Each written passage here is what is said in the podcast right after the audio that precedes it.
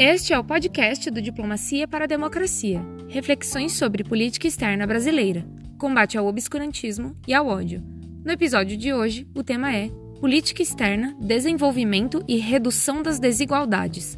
Curadoria e mediação por Alessandra Beber, transmitido ao vivo pelo YouTube em 21 de junho de 2021, no ciclo Renascença. É, boa noite a todas e a todos. É, meu nome é Alessandra Weber Castilho, sou doutoranda em Relações Internacionais pela é, Universidade de São Paulo e o King's College de Londres.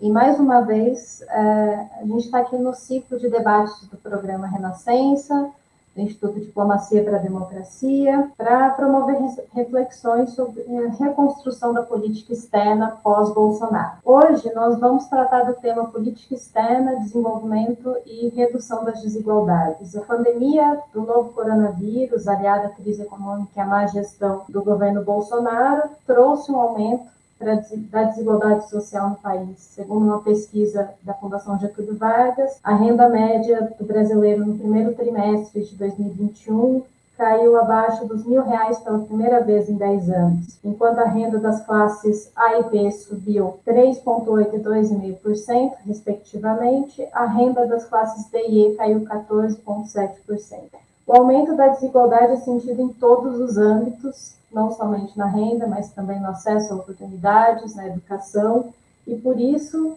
iremos debater aqui como a política externa pode auxiliar não só na busca por um desenvolvimento, mas também na redução das desigualdades. Nós temos hoje conosco a professora Tatiana Benger, doutora em Ciência Política pela Universidade Estadual de Campinas, professora adjunta da Universidade Federal do ABC, a professora Natália Fingerman, doutora em Administração Pública e Governo pela FGV de São Paulo, mestre em Social Development pela Universidade de Sussex, na Inglaterra, e professora e pesquisadora do Bacharelado em Relações Internacionais da Universidade Católica de Santos. Temos o professor Felipe Cordeiro de Almeida, professor do curso de RI da Universidade Federal da Integração Latino-Americana, UNILA, atuou na Pró-Reitoria de Relações Institucionais Internacionais da UNILA e está desenvolvendo pesquisa sobre raça e política externa brasileira no Núcleo de Pesquisa em Política Externa Latino-Americana e é doutorando em Relações Internacionais pelo Programa Santiago Dantas. E, por fim, o professor Renato Pereira Ribeiro, que é formado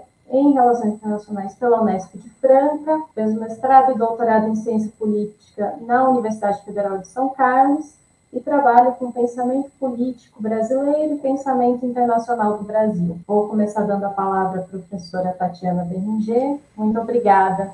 Boa noite a todos e todas. Queria agradecer o convite da Alessandra, dizer que é um prazer dividir a mesa com os colegas, com a Natália, com o Felipe, com o Renato, e mais uma vez saudar toda a iniciativa do projeto Renascença e da Diplomacia para a Democracia, o qual o Observatório da Política Externa e Inserção Internacional do Brasil, da UFABC, é um grande parceiro também, entusiasta, e queria parabenizar pela escolha do tema, né? Acho que é um tema que a bibliografia de relações internacionais e mesmo a diplomacia não trata de maneira articulada, né, de pensar como a inserção internacional está intimamente ligada aos projetos de desenvolvimento e como, consequentemente, se falar em desenvolvimento, é preciso falar em redução das desigualdades, né, ou é, em transformações sociais na estrutura econômica do Brasil. Isso é muito claro de se perceber, né? Na verdade, quando a gente se for fazer aqui uma primeira aproximação da própria literatura de dependência, de pensar como estrutura social e inserção internacional estão intimamente ligadas e articuladas, né? Acho que é, no livro é, sobre dependência e desenvolvimento da América Latina, do Fernando Henrique Cardoso Enzo Falento, isso aparece de maneira é, bastante clara. Isso me chama atenção porque normalmente o que se encontra na bibliografia, ou mesmo nos paradigmas da, de política externa que existiram, né, é a busca da autonomia como uma meta. Ou, até no Armado Reserve Clodoaldo Bueno, aparece né, a questão do desenvolvimento como como uma meta, só que o desenvolvimento vai aparecer como meta, é, digamos, é, é, que, que, que foi que teve uma continuidade de 30 a 80, né? Sem distinguir, por exemplo, o processo de 30 a 64 e de 64 a 84, né? ou seja, um processo de desenvolvimento que se pautava mais na, na busca né, é, de superação das desigualdades e um processo mais concentrador. Então, acho que é muito importante a gente fazer uma reflexão a partir disso e tentar pensar, de fato, em superar né, uma política externa neofascista o que é que significaria, então, pensar o desenvolvimento e redução das desigualdades. Eu quero pegar um pouquinho esse ponto, né? Caracterizando aqui, então, o neofascismo como um movimento, né, que na política externa acabou com Araújo, né, e grande parte da equipe governamental sendo representado, tendo uma, uma um, sendo aí um, um, braço importante, mas de uma política conservadora, né, obscurantista, racista, né, sexista, típica de, de, de uma ideologia, de fato, de um movimento é, neofascista. O que é que significa enfrentar isso? De que forma uma, uma nova política externa poderia né, lutar ou articular essas, essas questões? Acho que a primeira coisa é entender o que é Brasil, né? é, é ter a percepção de que menos do que um país continental, grande, de população, né, que pode almejar é, ocupar uma cadeira de, de, segurança, é entender de fato a trajetória né, e, a, e a, a, o papel na estrutura de poder internacional. Então, estamos falando de uma formação social dependente. Né? Então, como a política externa vai estar atrelada a isso? Né, e superar a dependência. E como que se supera a dependência sem superar as desigualdades internas? Uma coisa está intimamente ligada à outra. Né? E aí, entendendo isso, é qual é a diretriz central. E a gente consegue, né? Aqui acho que os colegas, Renato provavelmente vai falar um pouco de política externa independente, né? De a gente conseguir pensar outros momentos da história em que isso esteve articulado mas eu penso muito na identidade do Brasil enquanto esse Estado dependente que pode liderar, de fato, coalizões e alianças em torno disso, né? Já houve na história alianças, né, é, como Terceiro Mundista, né, é, o movimento de, é, de Bandung e etc. E que eu acho que um pouco da inspiração disso, que não é só a marca da, da dependência que temos que, que superar, mas uma política também antirracista né? e antissexista. E, e, o que é que isso significa? Na marca da história do Brasil, acho que se faz aí muito presente, né? Primeiro, o seu lugar no mundo, o seu lugar no mundo enquanto América Latina.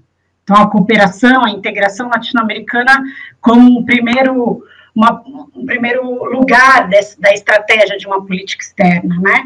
Que é aquilo que pode, de fato, também alçar né, a, de fato, uma margem de manobra maior em relação ao próprio imperialismo. Né? Acho que isso é um, um elemento. Depois, é de fato, ao terceiro mundo, né, é, como um todo, pensando também nesses laços históricos sociais que o Brasil tem. E aqui, né, acho que é a importância fundamental da, da relação e da cooperação com a África. Né?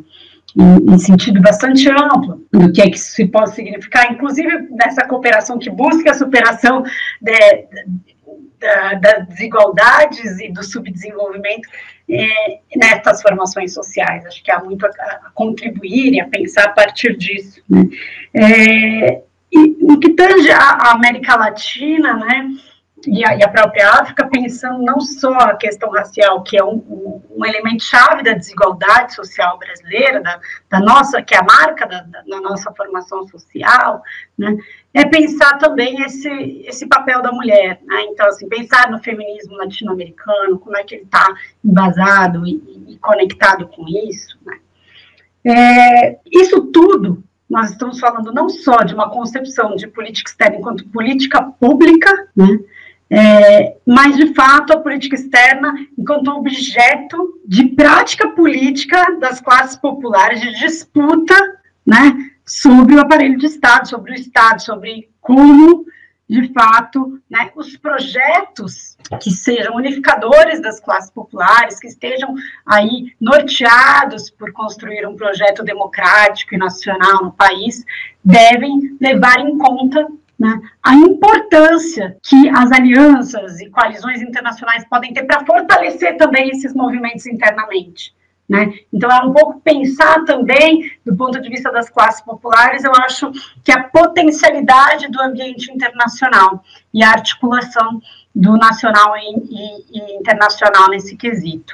Então, eu, eu chamaria a atenção desses, desses elementos para uma estratégia, né, para pensarmos o futuro, né, e numa construção que eu acho que é bastante coletiva e que, nesse momento, né, se coloca com uma frente ampla, de fato, democrática. Né? Acho que é isso que as forças democráticas devem pensar, e não apenas atuar numa esquerda muito restrita, né, mas de que este projeto de superação e de combate ao neofascismo deve contar aí com uma frente ampla democrática, né, capaz de recolocar o Brasil no plano nacional e internacional em defesa dos direitos humanos, em defesa né, é, da, da, da igualdade e do desenvolvimento. Né? E aí o desenvolvimento não sendo encarado apenas como desenvolvimento tecnológico e industrial, mas como ele perpassa todas essas outras questões sociais. É isso para iniciar o, o, debate com os, com os, colegas. Obrigada, Alessandra. Obrigada, Tatiana. É, só lembrando, é, aqueles que desejarem fazer algum comentário ou perguntas, é só fazer a pergunta no chat do Facebook ou do YouTube, que a gente vai ter acesso. E agora eu vou passar a palavra para a professora Natália Pingerman. Muito obrigada, Natália. Bom, boa noite a todos. Prazer estar aqui, né, com o grupo de Franca. Obrigada, Alessandra, pelo convite. Não sabia que eu estava fazendo parte aqui, né, de uma patota. Então, agradeço aí pelo convite, né, e de poder ser o estrangeiro aqui é, no grupo de vocês. É, queria, né, saudar aí o Antônio Freitas, né, pela iniciativa do Instituto de Diplomacia para a Democracia, né, do programa Renaissance. Acho que o Tapeira Tapeira, que eu já estive lá, é, é uma iniciativa super importante. E também vejo essa iniciativa como, assim, né, sendo sine qua non para a gente conseguir aí pensar né, de uma forma positiva sobre o Brasil, sobre o futuro, né, e tentar construir aí é, um debate positivo em torno da questão da política externa. Né? Mas pensar sobre o futuro, né? E eu fiquei, né? Falei, nossa, né? O que, que vai ser a política externa pós-Bolsonaro? É, e aí talvez tenha outro debate. Vamos ter um pós-Bolsonaro? Não sei, né? É sempre uma questão que fica, uma dúvida. Né? A gente sabe que falar sobre o futuro, previsão de futuro, é, é sempre difícil, né? o que, que, poderia ser essa política externa, né? Como é que a gente, o Brasil poderia é, se recolocar no mundo? Que mundo que vai ser esse, né? Hoje as relações internacionais, né? Elas, enfim, são dinâmicas, as questões se alteram muito rapidamente. Então a gente precisa olhar um pouco isso, né? E, e, e, e o que eu vou fazer aqui é tentar é, trazer algumas ideias mas de forma nenhuma vou fazer aqui o papel de cartomante e tentar prever o futuro, mas são ideias mais reflexões para que possa contribuir né, para o projeto e para que a gente possa é, pensar um pouquinho aí sobre o que, que a gente quer ser, né? É, ou no que nos queremos nos transformar. Né? Então, a gente sabe que política externa ela tem dois propósitos principais: garantir a segurança nacional e o desenvolvimento da nação. No caso do Brasil, a política externa, ela tem sempre aí sido utilizada, né, principalmente como um instrumento para o desenvolvimento.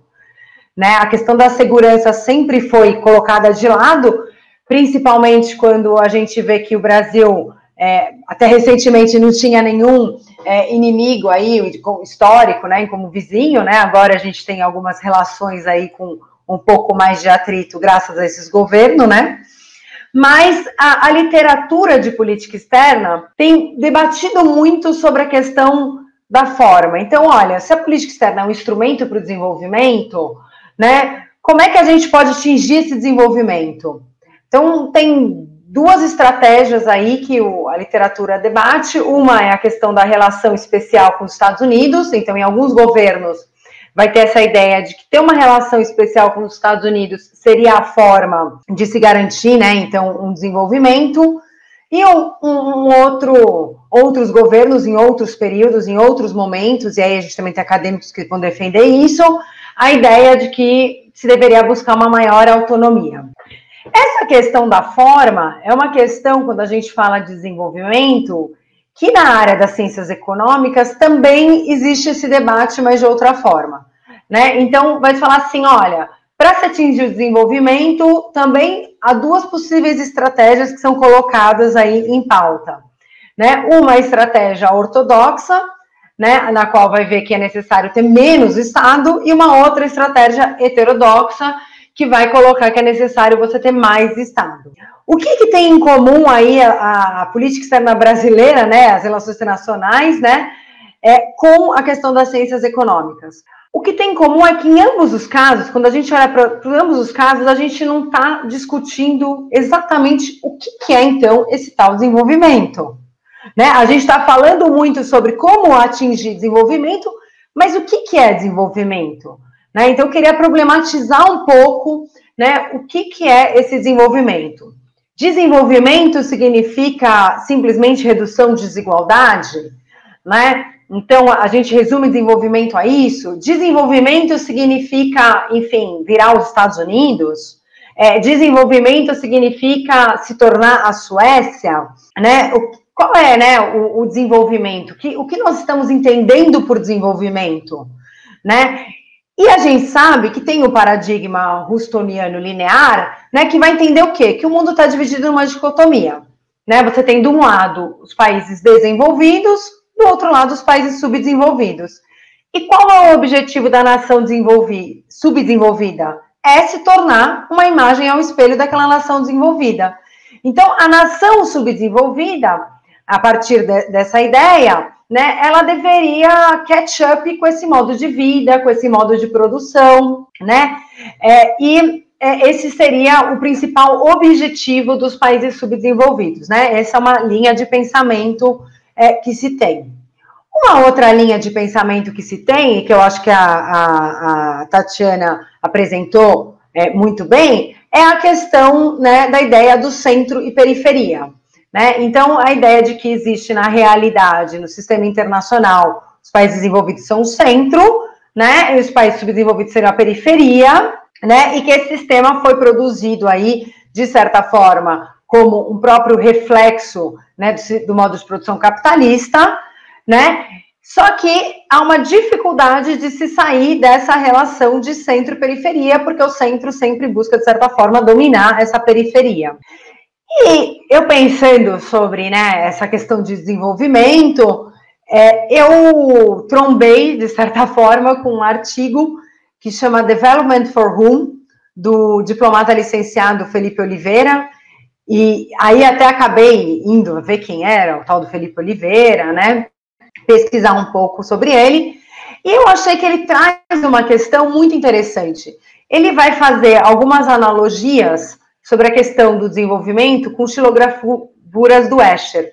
Né? E ele vai trazer um conceito do Trotsky de desenvolvimento, que é um conceito que vai falar que o desenvolvimento ele é desigual e combinado. O que significa isso? De certa forma, o desenvolvimento ele acontece com forças sociais que são resultados de uma multiplicidade de fusões entre modos de produção é, contemporâneos, é, não contemporâneos, né? Então você tem estruturas que vão ocorrendo de uma forma combinada ao mesmo tempo e desigualmente, né? De forma desigual. É... E essas estruturas, quando a gente pensa um pouco sobre né, desenvolvimento, a gente tem que pensar também sobre qual é a relação da gente repensar a política externa se a gente não repensar o debate de desenvolvimento e recolocar esse debate de desenvolvimento sem limitar a questão simplesmente da ideia de desenvolvimento como combate da desigualdade.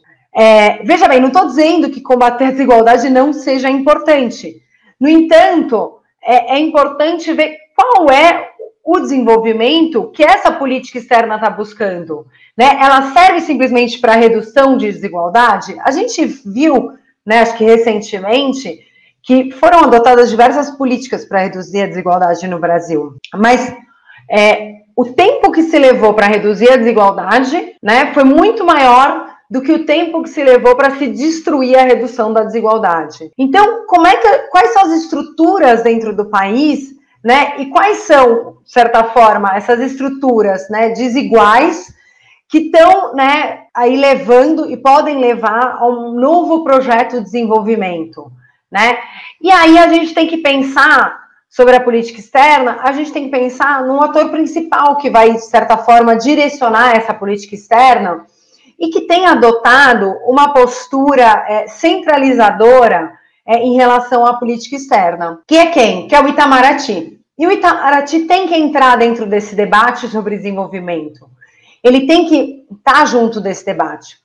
Mas quem é esse Itamaraty, né? Como é que a gente vai colocar o Itamaraty pensando sobre desenvolvimento, né? É, e sobre qual é a proposta, então, de desenvolvimento e o que, que o Brasil pretende enquanto desenvolvimento, né? Acho que o Brasil não pretende, enfim, é, seguir aí é, é, os modelos aí dos países desenvolvidos, né? A gente pode ter uma outra ideia sobre o que, que é o desenvolvimento. Mas para isso o Itamaraty precisa se repensar, né? Recentemente, acho que semana passada ou retrasada, não sei se vocês tiveram a chance de ler, a embaixadora Irene Gala deu uma entrevista onde ela vai é, relatar que, por exemplo, a questão de gênero dentro do Itamaraty, se se manter da forma que está, o Itamaraty vai se tornar um espaço mais é, igualitário em termos de gênero só em 2075. Né? Então, quando a gente pensa numa multiplicidade né, de questões para lidar com o desenvolvimento, acho que o gênero é uma dessas questões. Se a gente for falar sobre a questão da inclusão racial, então,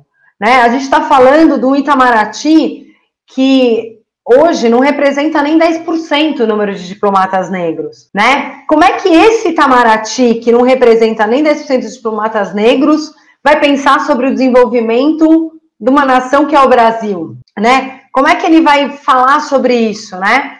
Que é, é, é, o Itamaraty ainda é majoritariamente uma instituição é, branca, é, é, patriarcal, né, de certa forma centralizadora, super hierárquica, e acho que um resultado desse, desse Itamaraty dessa forma que ele, que, ele, que ele é, e que a gente vê hoje, é o fato de que mesmo com o Ernesto Araújo fazendo as barbaridades que fez, né, a gente não viu nenhum tipo de resistência institucional dentro, né, dessa chamada ilha de excelência. Então, a gente não, não teve uma resistência institucional. Não estou dizendo que não tiveram iniciativas individuais de alguns diplomatas, né, de algumas pessoas, mas em termos institucionais não teve uma reação a esse movimento, a essa pauta, né, como colocou a Tatiana, né, o fascista, né, de certa forma, de levantar aí bandeiras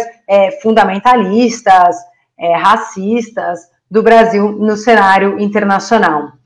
Então, eu acho que para a gente pensar um novo desenvolvimento, a gente tem que estar tá trazendo todas essas questões para a agenda, né? É, primeiro pensar que, olha, o desenvolvimento não é essa questão, né, somente catch-up, ser aquilo que os países desenvolvidos são, né? A gente pode ter outros modelos de desenvolvimento, e para isso é necessário que haja um, um repensar sobre as nossas próprias instituições, né? E o Itamaraty é muito importante nesse repensar, né? Não só em relação à questão do desenvolvimento, mas internamente sobre a sua estrutura, né? E de como é que ele pode é, se tornar essa ferramenta mais diversificada, mais ampla, né, mais aberta para a sociedade e sendo também a sociedade parte dele, né, não somente um grupo sendo parte dele, e trazer ideias que eu acho que são muito importantes quando se fala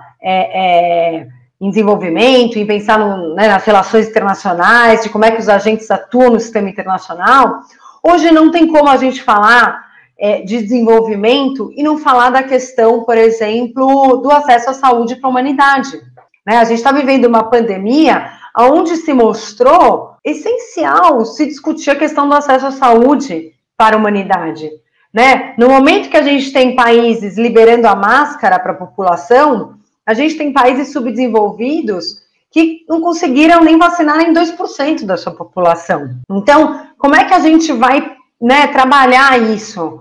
Né? Acho que o Brasil sempre teve essa pauta da saúde, principalmente na área da cooperação internacional, né, na cooperação para a África, como uma questão importante. É, infelizmente, perdemos a chance aí de, de, de fazer uma colaboração mais assertiva é, nesse momento, né, devido ao, ao, governo que, enfim, estamos, mas é, é, é uma questão muito importante que a gente tem que levar essa pauta para o sistema internacional, pensar sobre essa pauta internamente também, e de como trabalhar isso, porque isso acho que é chave sobre a questão de modelos de desenvolvimento. Né? As final de semana, não sei se alguém teve a chance de acompanhar, mas teve um encontro da Progressista Internacional é, discutindo a ideia de uma nova ordem internacional na saúde, que participou o Celso Amorim e o Marco Krieger, que é da Fiocruz, é, com várias lideranças internacionais da Bolívia, Índia, Colômbia, Venezuela, Cuba, discutindo essa questão sobre uma nova ordem internacional na saúde, né? Que acho que é um tema super importante, é, é, vamos dizer assim, para a gente é, começar a debater na, na, esfera doméstica, na esfera internacional, né? Uma frente ampla está debatendo isso, né? E colocando isso como um ponto central na ideia de desenvolvimento. Um, um, outro tema que eu acho que é muito relevante e no qual eu também vejo que o Brasil aí caminhou para um retrocesso enorme é logicamente a questão do meio ambiente e do aquecimento global, né? Então é, é um outro tema que está muito vinculado, né, ao desenvolvimento. É, eu acho que não é só combater desigualdade, mas é combater é, parece até chavão isso, né? Porque agora as empresas todas falam sobre tal do ESG, né? mas com sustentabilidade. Mas o que, é essa sustentabilidade? Né? É possível essa sustentabilidade, é, não sei, na forma é, que a gente tem aí conduzido esse sistema capitalista? É, acho que são questões aí que têm que ser pensadas e trabalhadas. Enfim, acho que a minha fala é muito mais, Alessandra, em termos de problematizar as ideias do que de trazer respostas. Então, é, eu encerro por aqui, eu não tenho um fechamento, porque não consigo fazer nenhuma previsão, mas é mais para, é, enfim, mobilizar aí algumas questões que eu acho que seria importante levantar. É isso. Obrigada. Obrigada, Natália. É, não, foi só fala, fala da, da Tatiana, as duas foram excelentes, eu estou com várias questões aqui na minha cabeça, mas eu vou deixar para é, os espectadores trazerem é, as questões deles também, porque tem muita coisa para um debate, acho que você tem razão, a gente não pode fechar, né, é, e trazer nada muito conclusivo. Então, vou passar a palavra agora para o Felipe. É, obrigada, Felipe, por ter aceito o convite. Bom, antes de qualquer coisa, obrigado, Alessandra, pelo convite. Obrigado às colegas e ao colega pela, pela parceria nessa segunda-feira à noite, pelo menos aqui em São Paulo Fria. É, obrigado também a todo mundo que está assistindo, né? Eu acho que a gente tem, eu gostaria, eu quero muito ouvir perguntas, né? A gente a gente que é professor também nesse momento, a gente sente um pouco de falta também dessa interação e desse, nem que seja por um textinho ali, a gente sente falta. Bom, eu queria começar a, a, a antes, antes, aliás, né, é, parabenizar também o Diplomacia para a Democracia. Eu assisti algumas das, algumas das palestras e algumas das mesas. Tem alguns debates muito interessantes é, que foram feitos. Eu até vou tentar referenciar alguns deles, porque eu acho que eles é, trouxeram questões muito importantes. Antes de começar o, debate sobre uma política externa pós-era é, bolsonarista, e aí eu acho que tem uma questão, a gente não sabe o que vai ser essa era pós-bolsonarista, ela pode ser, inclusive, até pior, porque Bolsonaro vai passar, o, o presidente Bolsonaro vai deixar de ser presidente em algum momento. O que vai substituí-lo a gente não sabe ainda. É, pode ser uma reedição do que a gente teve antes, pode ser outras, outras coalizões. Eu acho que as minhas colegas colocaram essas questões de, de uma certa maneira que é necessário ser dito. Mas antes de, de partir para esse, esse debate do que vem aí, a gente tem que falar sobre o que está acontecendo agora. Né? É, o Brasil está tendo hoje um, das, um, dos maiores desastres humanitários da sua história. E o Brasil é especialista em desastres humanitários. Né? Então, nós tivemos o genocídio negro, o genocídio indígena. Eu estava assistindo uma das palestras aqui, o Tiago Lima, da UFPB, relatou é, desastres é, de mortes de um milhão, de meio milhão de pessoas por ondas de fome no Nordeste no século XIX. Ou seja, nós temos uma história de muito sangue e de muita morte. E o que junta uh, esses, esses eventos, né, se tem algo em comum entre esses eventos, é que, de alguma maneira, direta ou indireta, há a ação do Estado uh, nesse sentido. Né? Ou seja, a escravidão foi chancelada, incentivada, financiada e defendida pelo Estado e pela política externa brasileira. O genocídio indígena idem. A fome no Brasil é também um projeto político. Né? Eu acho que a nossa colega colocou aí bastante, de maneira bastante interessante, e tem uma mesa aqui no, no Diplomacia para a Democracia que discutiu esse tema que eu acho que traz isso de uma maneira muito clara. Né? Ou seja, existe um, o, a fome ela não é um, um fenômeno natural ou um desequilíbrio. A fome é um projeto, né? e é um projeto de morte. Né? Então, o que nós temos hoje é um projeto de morte, né? É, independentemente das, uh, das teorias da conspiração, dos projetos variados, é, é, fato que o governo brasileiro é, tomou ações que levam, levaram a mais mortes. Isso aí está sendo apurado, a gente tem a CPI, isso tem documentos. Né? Não estou falando de opinião ou porque eu sou contra o atual governo, mas isso é um fato. Né? Mas um dos fatos e que a gente tem discutido pouco é que uma parte desse projeto é um projeto de política externa. Ou seja, a política externa brasileira tem é, sido instrumentalizada de maneira é, é, é bastante importante como parte desse projeto. Né? Então, quando você tem a ação da política externa brasileira para compra de cloroquina, ou para conseguir cloroquina nos Estados Unidos e na Índia, ou quando você tem é, o questionamento e o, e o, negacionismo aberto, tornando o governo brasileiro um dos líderes mundiais no negacionismo, ou seja, um dos campeões né, é, do negacionismo no mundo. Talvez hoje o maior governo no mundo, que o governo mais relevante em termos de política internacional, que nega os impactos reais da pandemia. A defesa das patentes sobre as, uh, as vacinas, né? ou seja, uma mudança de postura em relação à tradicional postura de política externa brasileira, é, de simplesmente defender que, mesmo num cenário como hoje, as patentes devem vir antes do que a, a necessidade de expansão da produção de vacinas. Né? A gente pode ter vários outros comentários em torno disso, mas é fato, e esse é um debate que a gente tem feito no Núcleo de Política Externa Latino-Americana, lá na UNILA, de que fato a política externa brasileira, é, neste momento, é uma política externa que não só uh, acompanha, mas como ela é um dos principais instrumentos de uma política de morte estabelecida pelo governo Bolsonaro. É, e o governo Bolsonaro, obviamente, acho que a, a Tatiane colocou isso de uma maneira bastante interessante, ele é um governo de, que nós podemos colocar de inspirações neofascistas, ele é um governo que tem uma série de, de elementos de radicalização, de, de hierarquias, de, né, ou seja, a destruição do meio ambiente, ou seja, tem várias questões que a gente poderia citar aqui.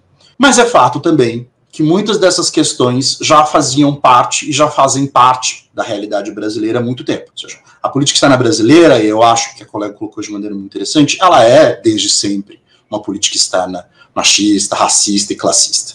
Né? É, o Itamaraty é só uma expressão máxima disso. Né? O, o Dias do Nascimento no quilombismo até fala que os olhos azuis do Itamaraty não conseguem enxergar o Brasil negro. E é exatamente isso. Né? Ou seja, o, o, Itamaraty, assim como as principais instituições políticas brasileiras, não enxergam e nunca enxergaram o Brasil como um país negro, pois há uma divisão racial é, é, profunda dentro do Brasil e que é uma divisão racial que é defendida pelas estruturas de política externa desde sempre. Então, desde o do processo de escravidão, né, é, defendido pela política externa, muito custo político, né, não foi barato, não foi fácil. Depois, o apartheid negro defendido pela política de imigração.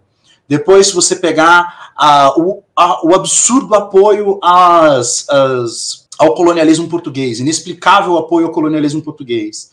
Depois, o discurso uh, presente pelo menos até o final dos anos 90 de democracia racial, de negação de que no Brasil existe um problema racial, são é uma política externa destinada a reforçar e acentuar, se não, se não manter, mas com certeza acentuar essa a, a desigualdade racial no Brasil. Ou seja, é uma política externa que ela tem raça, né? Ela tem é, racialidade, como a gente fala, né?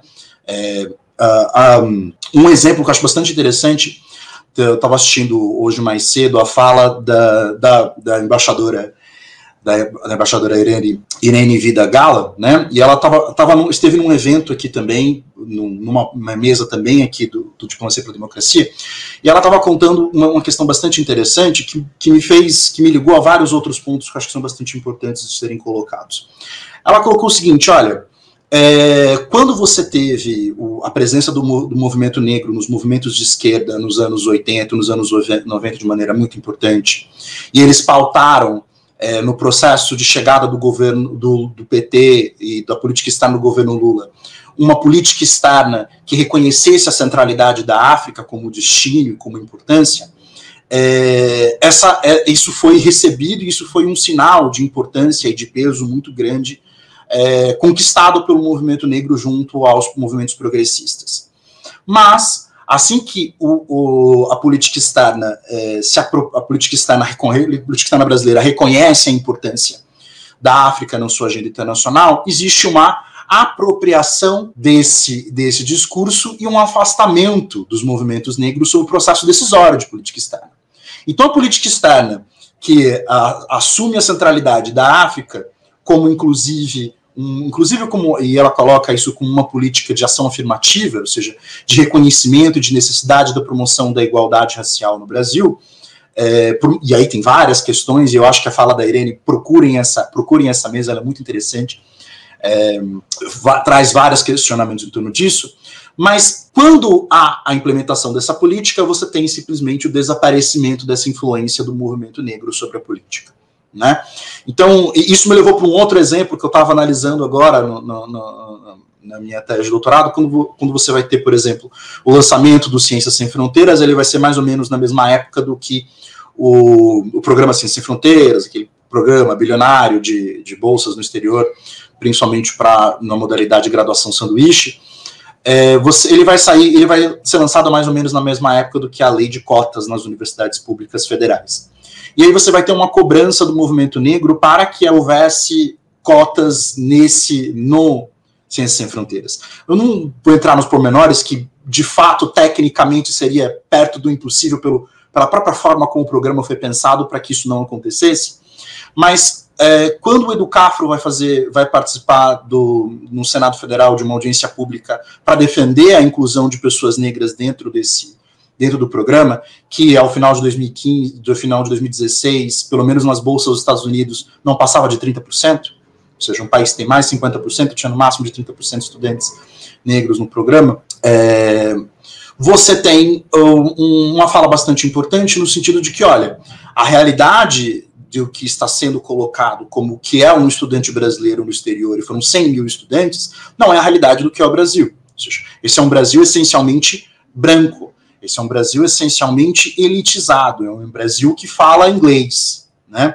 É, e essa fala me, me levou para uma série de, de, de, de, outros momentos na história da política externa brasileira, onde esse direcionamento ele é muito claro. Ou seja, a política externa brasileira defende um Brasil que é pretensamente branco, que se diz branco, que se diz é, elitizado, que se diz europeu. Inclusive, essa era o cerne da política externa brasileira durante o Império e vai ser o que o Barão de Rio Branco, tão referenciado até hoje, vai, vai colocar como centro da estratégia internacional de prestígio.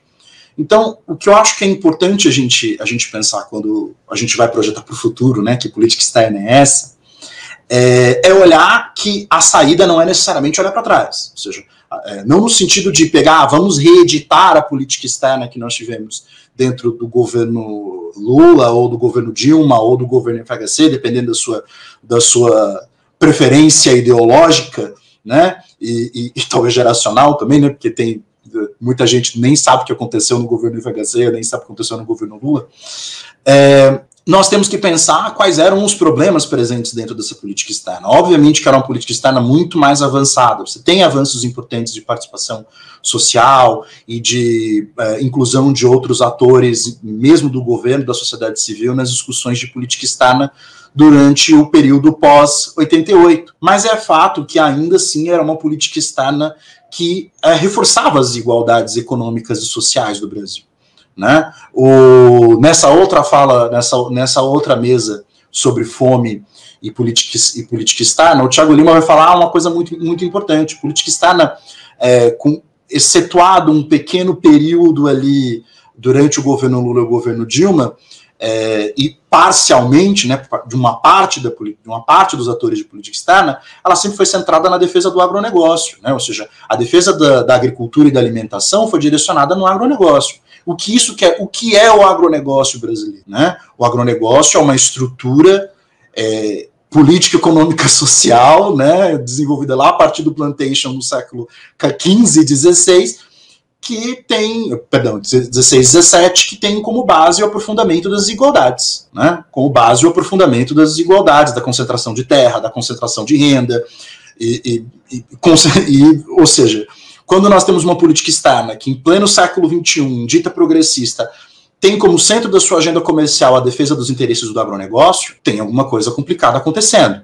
Né? Ou seja, é, é, que participa, que, qual que é a relação disso? Essa, essa política externa convive com a política externa de defesa do combate à fome, que também foi muito importante, eu acho que o Tiago Lima coloca isso de maneira bastante importante, e a participação do campesinato em algumas discussões de fóruns, de fóruns internacionais. Ou seja, é, que políticas externas são essas que nós estamos buscando é, retomar? Né? Tem muitos debates que estão caminhando nesse sentido. De retomada da centralidade do Itamaraty, o que é o Itamaraty? Né? Ou seja, quem faz parte? Já foi colocado aqui. Quem são as pessoas que compõem o Itamaraty? Eu tenho todo o respeito, eu tenho inclusive amigos muito queridos que são que são é, diplomatas. Eu acho que o ponto não é uma, um julgamento de valor, mas sim que instituição é essa, né? E que características ela tem. Essas características, elas projetam uma política externa é, centrada nessa instituição e a partir do pensamento dessa instituição que vai reduzir as desigualdades brasileiras? No momento, eu acho muito improvável, né? Muito improvável. Então, é, é necessário se fazer um debate é, que escape um pouco do, é, dos saudades do meu ex, né? A gente falou que hoje a gente tá, tem saudade do governo, do governo Temer, que em termos de política externa também foi um horror, que a gente tem saudade do governo Dilma, do governo Lula, do governo FHC. É, óbvio que a gente tem saudade, porque o que a gente está vivendo hoje é, é muito pior do que tudo isso. Mas se nós estamos pensando em projetar um futuro que seja de redução das desigualdades e de um minimamente democrático, nós temos que olhar para frente, não para trás.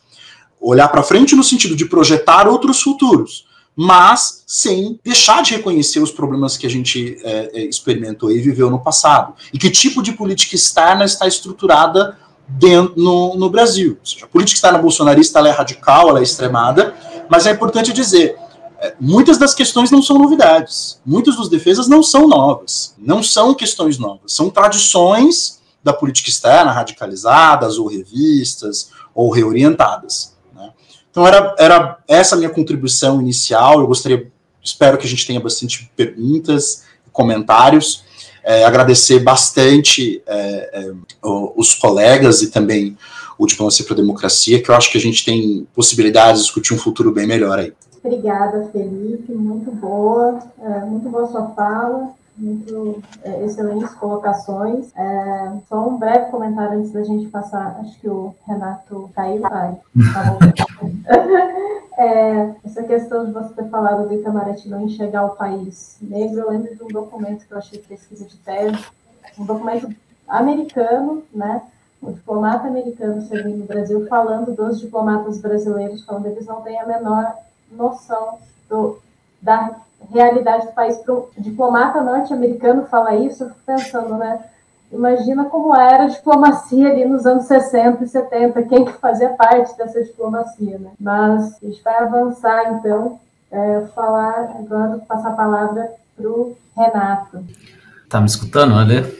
Tá, tá. Eu fui, fui é, pôr meu som de volta e acabei saindo da sala. Mas acho que vai dar tudo certo. Bom, em primeiro lugar, gostaria de agradecer o convite, Ale, é, para participar dessa mesa com a Natália, com a Tatiana e com o Felipe. É, e, e para mim é um prazer também participar dessa iniciativa do Democracia, é, Diplomacia para a Democracia, que, que eu conheci há pouco tempo, mas eu acho que é um debate essencial que a gente está fazendo e, e fico feliz de poder contribuir mesmo que um pouco para isso. É, a minha apresentação, retomando o que a Tatiana falou, né, é, sobre pensar a política externa, a redução das, da, e da desigualdade e o desenvolvimento, é, normalmente ela não, esse vínculo entre política externa e esses é, outros aspectos, aspectos que seriam mais é, ligados à política interna, né, objetivos internos da política, é, não é muito, muito ressaltado na, na, na literatura realmente. Então, o que eu, o que eu tinha pensado para falar para essa mesa é justamente responder essa pergunta: se a política externa tem algum papel a desempenhar na redução da desigualdade, no desenvolvimento, e de que forma ele poderia se dar. É, a resposta, acho que todo mundo já deu, e a minha também. É, para mim, é óbvio que a política externa tem tudo a ver com a política que a gente é, busca alcançar é, para a sociedade brasileira, né? Então, ela, a política externa, ela tem ela é intrinsecamente ligada aos objetivos que a política, que o projeto político nacional é, no poder é, é, põe para a sociedade, né? É, e a história brasileira, assim, é, em todo lugar eu acho que isso é, é, claro, né, que a política externa tem esse vínculo, mas a história brasileira, ela, principalmente durante o desenvolvimentismo, isso é muito claro, né, e, eu, e o que eu trouxe para apresentar nessa palestra é justamente um exemplo disso, é, de como que essa política externa para o desenvolvimento na década de 50 e 60, ela é, tinha tudo a ver com o projeto é, de desenvolvimento nacional que se buscava internamente, né? Então, ela era parte essencial desse projeto é, de desenvolvimento nacional. É, como eu estu estudei é, no mestrado e doutorado o pensamento político do Santiago Dantas, eu eu vou trazer algumas, é, alguns pontos do pensamento do Santiago que, que eu acho que seria interessante, é, ajudaria a gente a pensar como fazer isso hoje, né? Como pensar essa questão da, do vínculo hoje. É, então, eu separei três aspectos da, da, do pensamento do Santiago que eu acho que são importantes para a gente pensar. Em primeiro lugar, eu gostaria de destacar que ele tem um diagnóstico da realidade brasileira e do sistema internacional é assim muito bem é, preciso e muito bem delineado. O, é, em segundo lugar, o projeto de desenvolvimento nacional que o Santiago propõe, e não é apenas na política externa, né, é, como estava conversando com a, com a, Tatiana antes, é, o Santiago ele, ele atua em muito mais, é, a atuação dele é muito mais ampla do que a política externa brasileira, né? Então, ele é, foi um dos principais intelectuais desenvolvimentistas daquela época. Então, pensar esse projeto é, é, de desenvolvimento nacional é a partir desse diagnóstico que, que ele faz, e depois, é, um terceiro ponto, como, é, de que forma, concretamente, a política externa se participaria desse projeto de desenvolvimento nacional. Então, qual, qual, era o diagnóstico que o Santiago Dantas tinha ali na década principalmente no pós-guerra, né? Ele já pensava isso antes, mas é, a grande questão que ele tentava entender é como, como eram as sociedades modernas é, é, industriais.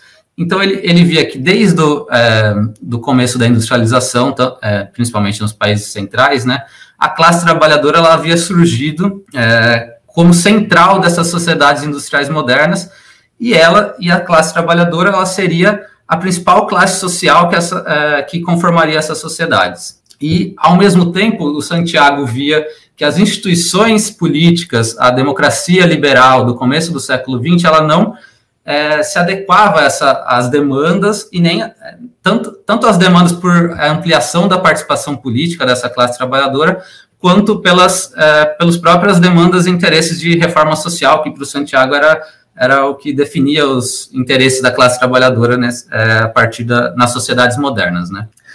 Então, é, ele via o, é, a, o fascismo e também a, a, ideia de revolução social, né? Eles prosperaram é, muito por causa dessa, é, dessa ina, é, inadequação entre as instituições liberais democráticas início do século XX e, as, e a, a realidade das sociedades europeias. Né?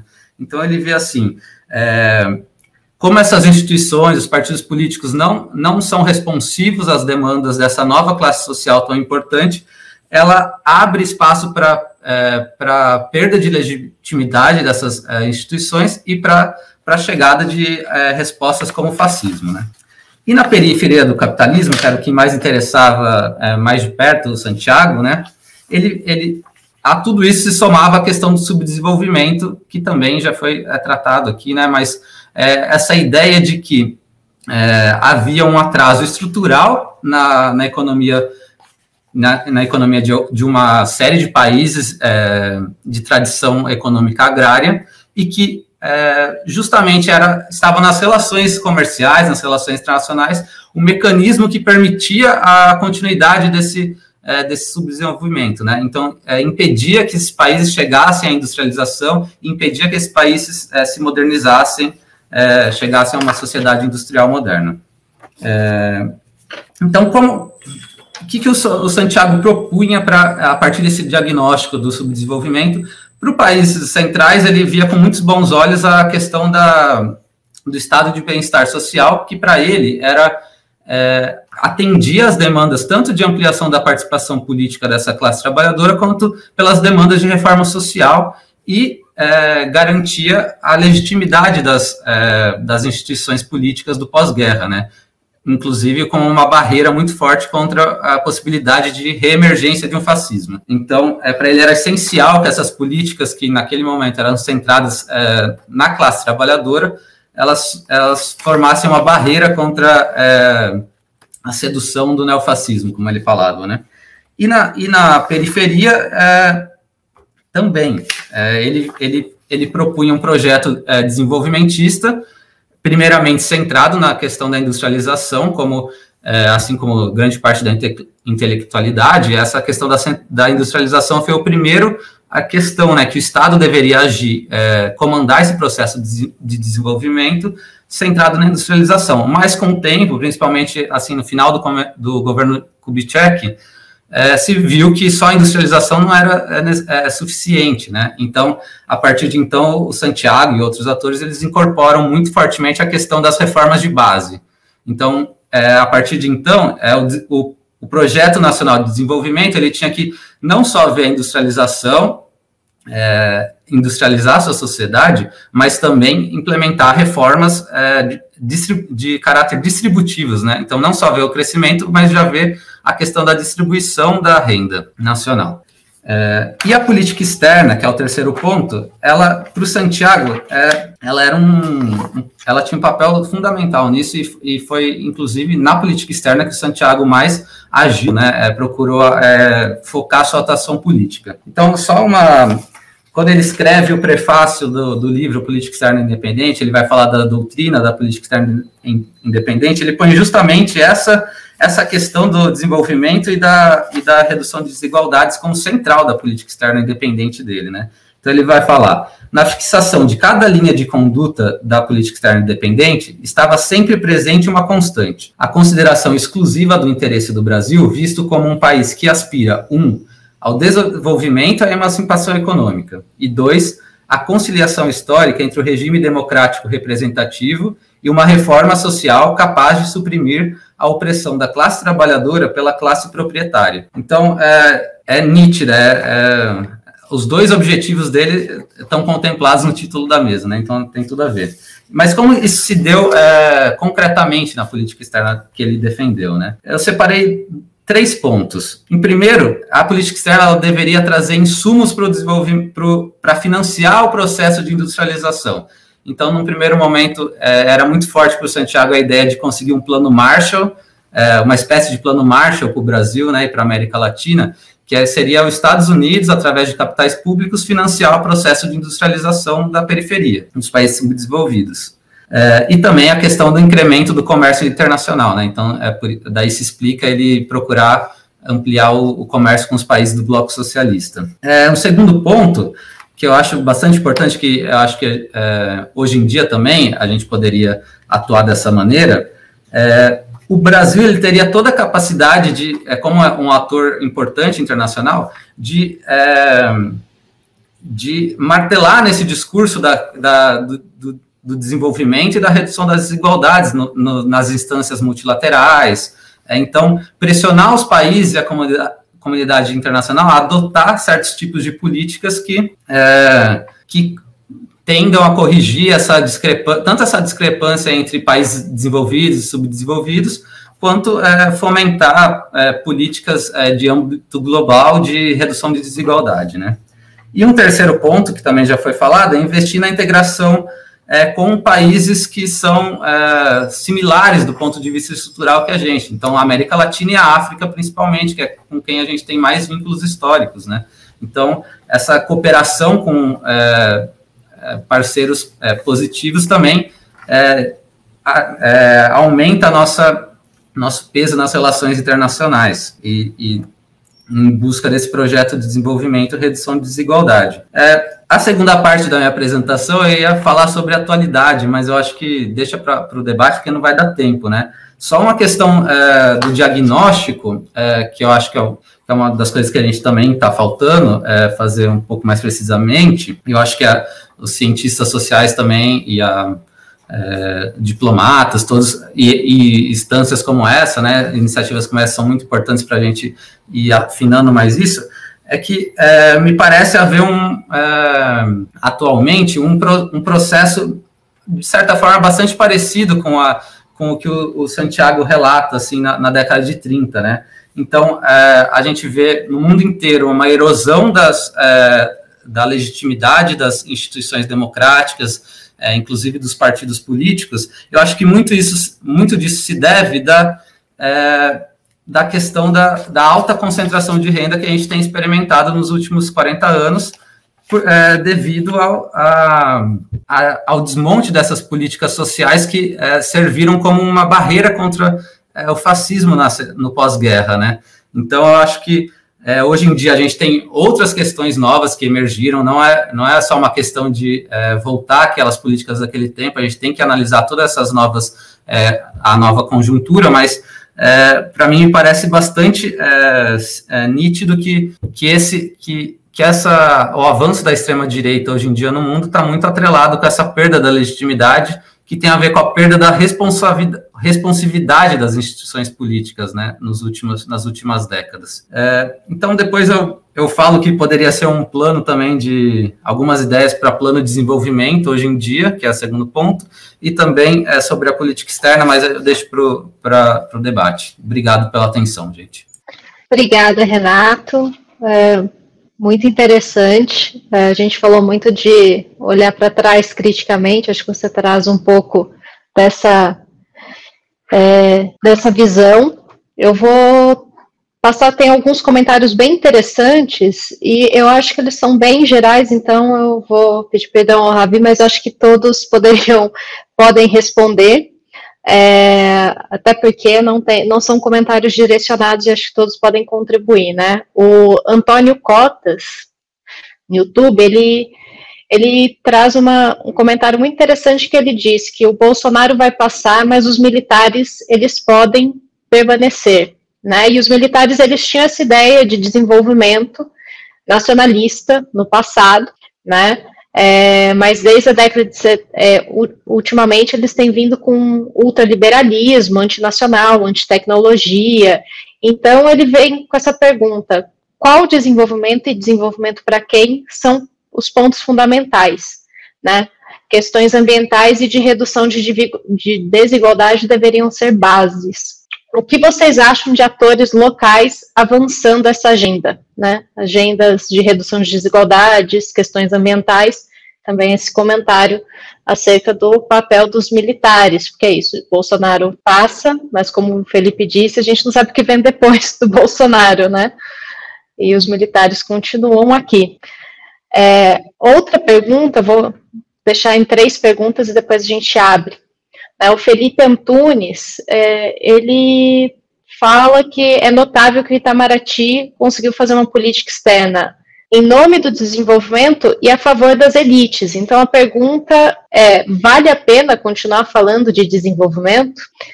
E por fim, outra pergunta que é do Matheus Bonfim, que se a eleição de Biden já não dá uma pista sobre o cenário internacional pós-Covid, se a mudança de ministro, né, agora o Carlos França, não demonstra que um novo caminho para o Brasil seguir nos próximos anos. Eu acho que a gente pode continuar seguindo a ordem, então primeiro a Tatiana, depois a Natália, depois o Felipe, depois o Renato, respondendo essas questões.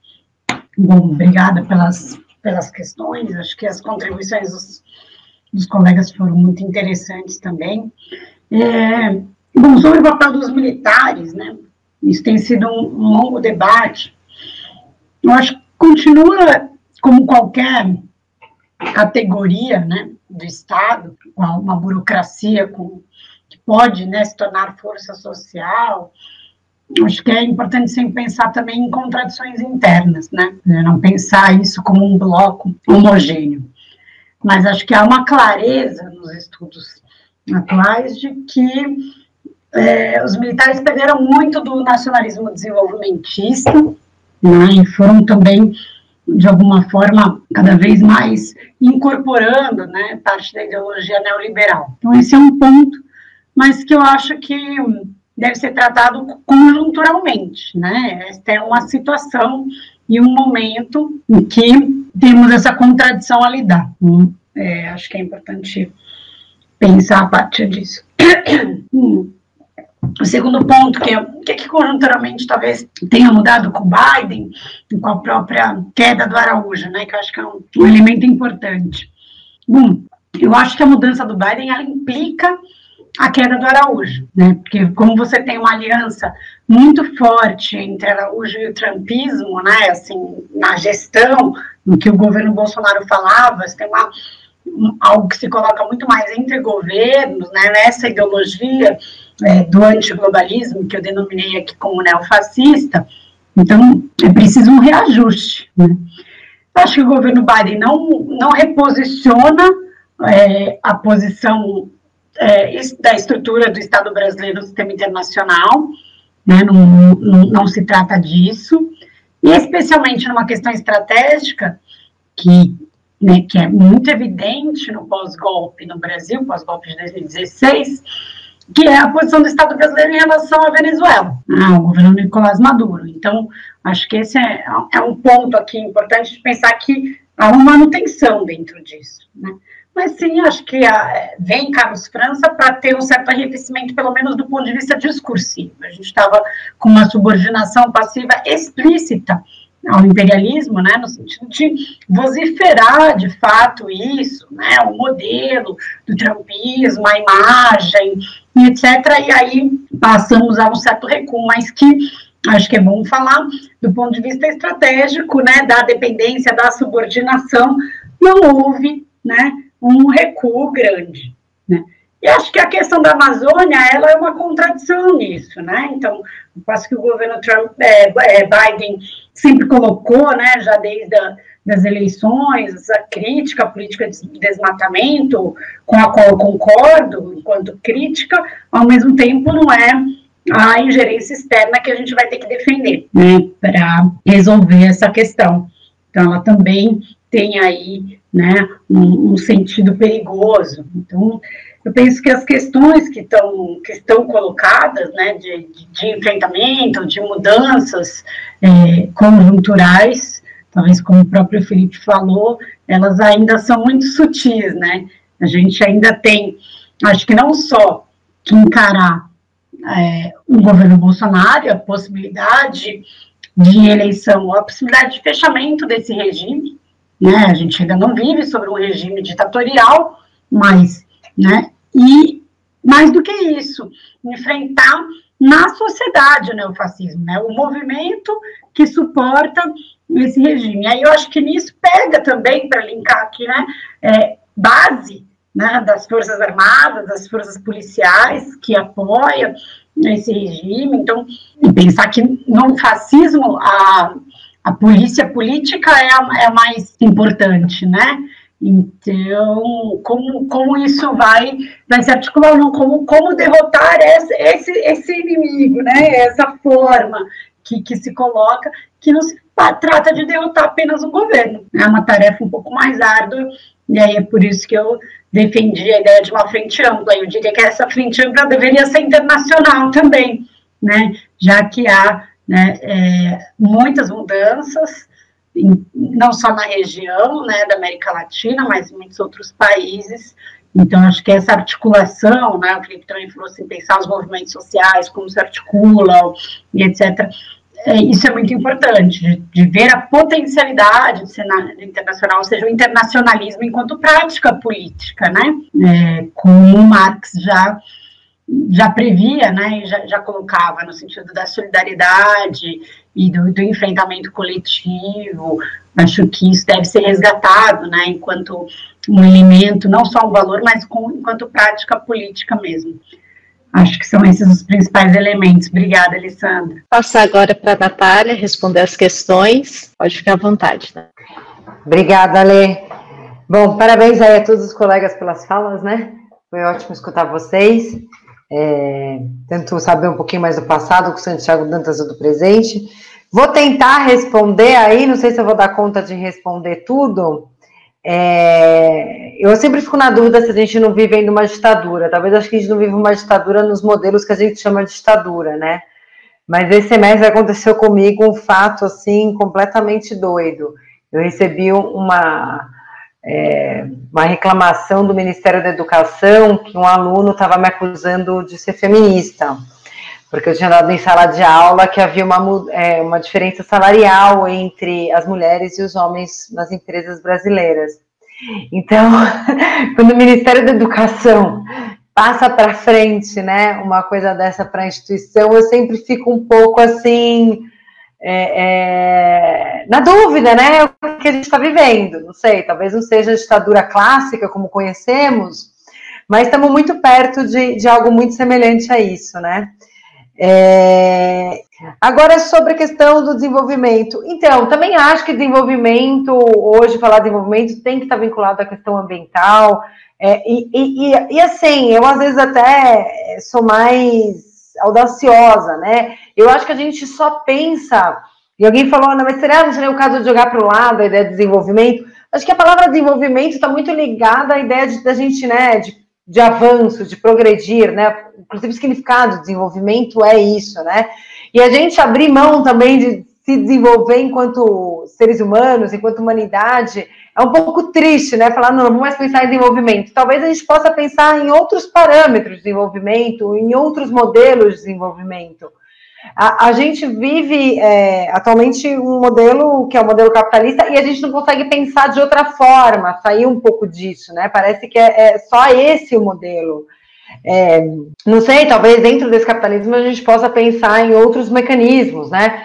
É, que não seja todo mundo virar vegano, nem todo mundo virar vegetariano, porque também aí ia ser um problema, porque a gente tem uma hiperprodução de soja no mundo, mas talvez pensar é, em, em, outros modelos e, e, enfim, é um desafio intelectual muito difícil, muito amplo, que eu não dou conta, é, não vejo ninguém atualmente dando conta desse desafio, né, tem a, tem a linha aí do pessoal do ex-socialismo, é, Michel Lowy, que tem, que tem discutido alguns pontos aí interessantes em relação talvez a esse outro desenvolvimento, mas é, ainda não é algo que que a gente possa aí ver como algo é, é, viável, mas acho que faz parte dessa reflexão né, das frentes progressistas estarem trazendo isso, estarem refletindo sobre isso, porque as ideias elas não surgem sem um debate sobre os temas. Então é importante a gente debater os temas, é, pensar sobre qual é esse outro desenvolvimento que a gente quer, como incluir esses temas é, é, é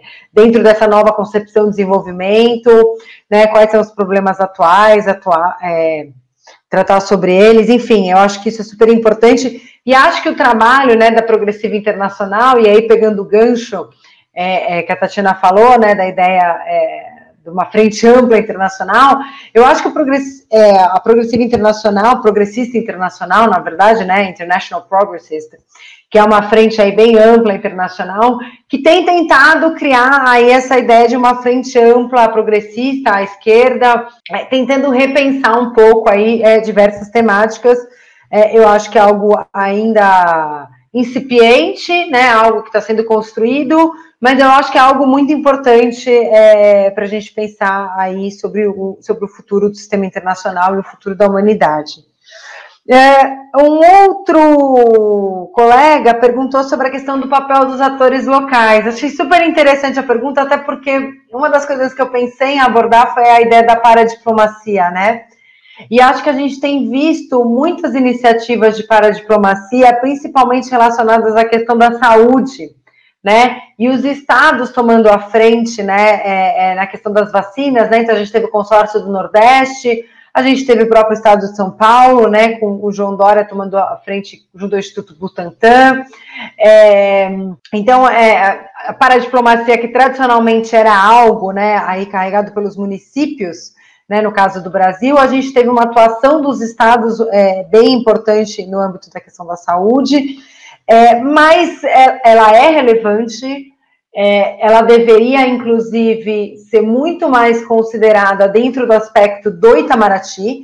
Né? O Itamaraty sempre coloca ele como, vamos dizer assim, o mentor da política externa e a paradiplomacia é aquele pessoal que está fazendo diplomacia que não deveria estar fazendo diplomacia. Né? Eu acho que o processo de democratização do Itamaraty, de diversificação do Itamaraty, não vai só na questão de gênero, é, de raça, mas também vai na questão de, de, de territórios, de pensar em novos territórios, de pensar é, em novos agentes e novos atores, e como incluir, como fazer parte desses novos atores, né? E como atuar junto, né? Não contra ou restringindo, mas junto. Né? E, e no modelo que está hoje, né, da forma que está hoje, a paradiplomacia né, e o papel desses atores locais, né, no âmbito aí da, da federação, ela tem limitações né? E tem limitações claras, né? Então, por exemplo, embora haja todo um esforço é, é, do Estado de São Paulo em conseguir insumos da China, o fato do Ernesto Araújo ir no Twitter ou Bolsonaro e falar mal da China gera um problema.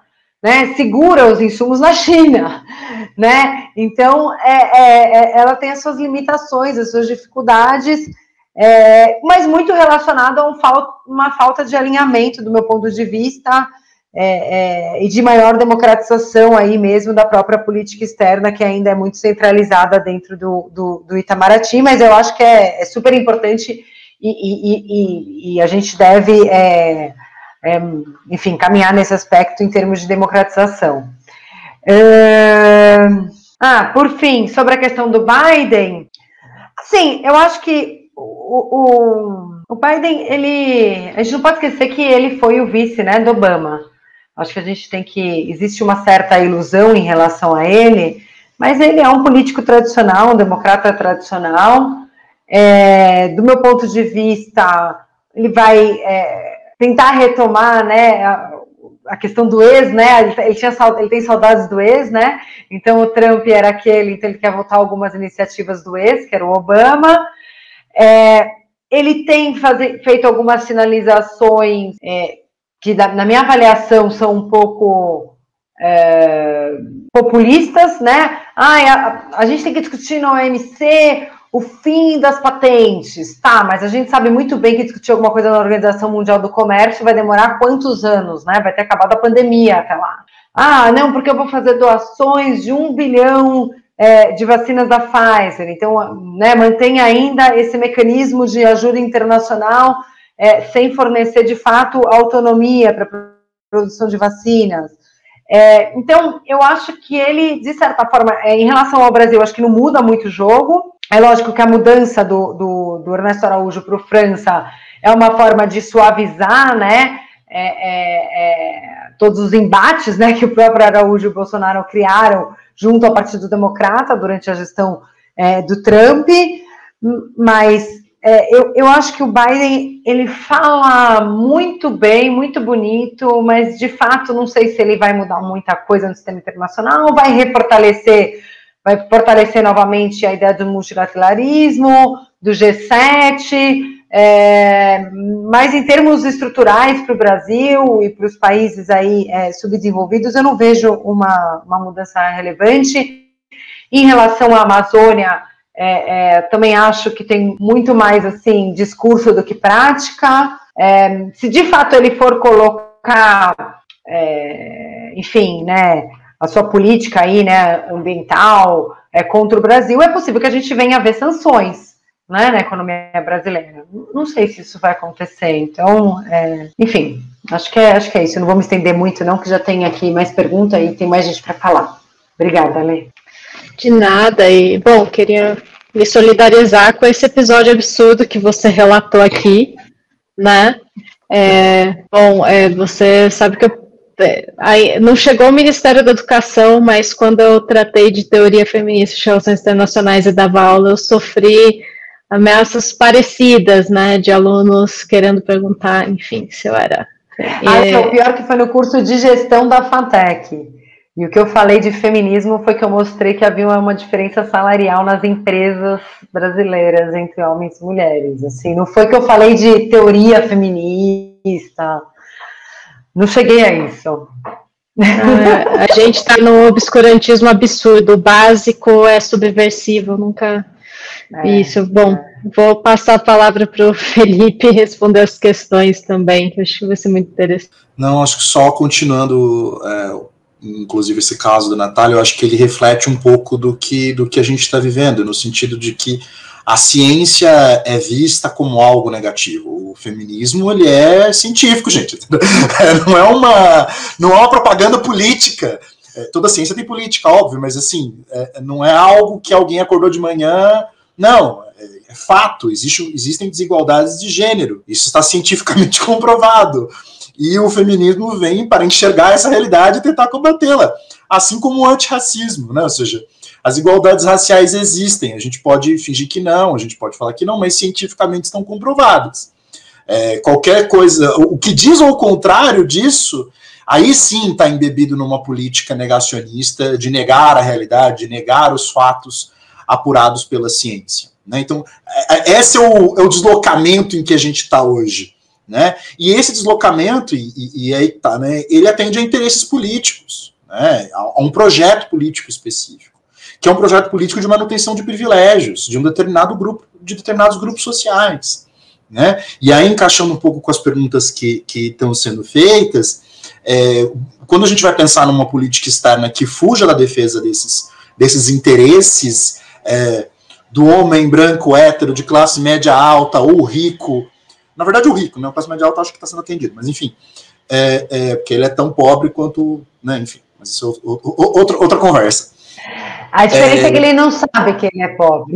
Exato, exato, exato. É, é, a discussão sobre taxar fortunas e a pessoa que parcelou um carro em 48 vezes achar que vai ser taxado. Mas voltando né, no, no ponto, né, é, quando a gente fala de como que uma política externa vai fugir, é participação social, é, é, é democracia, né? Acho que como o evento colocando, a política externa só vai deixar de reproduzir desigualdades quando ela for democrática, quando o Brasil for um país democrático, né? Acho que a gente estava colocando se o Brasil é um país democrático, não? Não, né? Ele tem instituições libera democráticas liberais, mas num país é, com a desigualdade de raça, gênero e classe como existe, é impossível você falar de uma democracia real. Né? É claro que hoje a gente vive um momento de autoritarismo, um governo que pode, ser um, pode não ser governado pela instituição militar, mas é um governo de militares, é, é, autoritário, bastante problemático. Teve alguns comentários muito interessantes sobre isso, sobre o pensamento militar atual. Então, acho que é, é o, os pensamentos militares, acho que a Tatiane colocou isso de maneira importante, existe uma multiplicidade, como existe uma multiplicidade dentro do Itamaraty. Só que, e, e aí, retomando um pouco a fala que eu estava fazendo anteriormente, a resposta para o problema não está no Itamaraty. A resposta está na democracia. O Itamaraty é um instrumento. O Itamaraty não é, não é a, a, a panaceia resolvedora. As, as, tradições do Itamaraty são construções políticas baseadas em uma sociedade desigual e antidemocrática. Então, assim, é, é, e isso não é necessariamente culpa do Itamaraty, isso é culpa da sociedade e da política brasileira. Ela projeta esse tipo de política externa.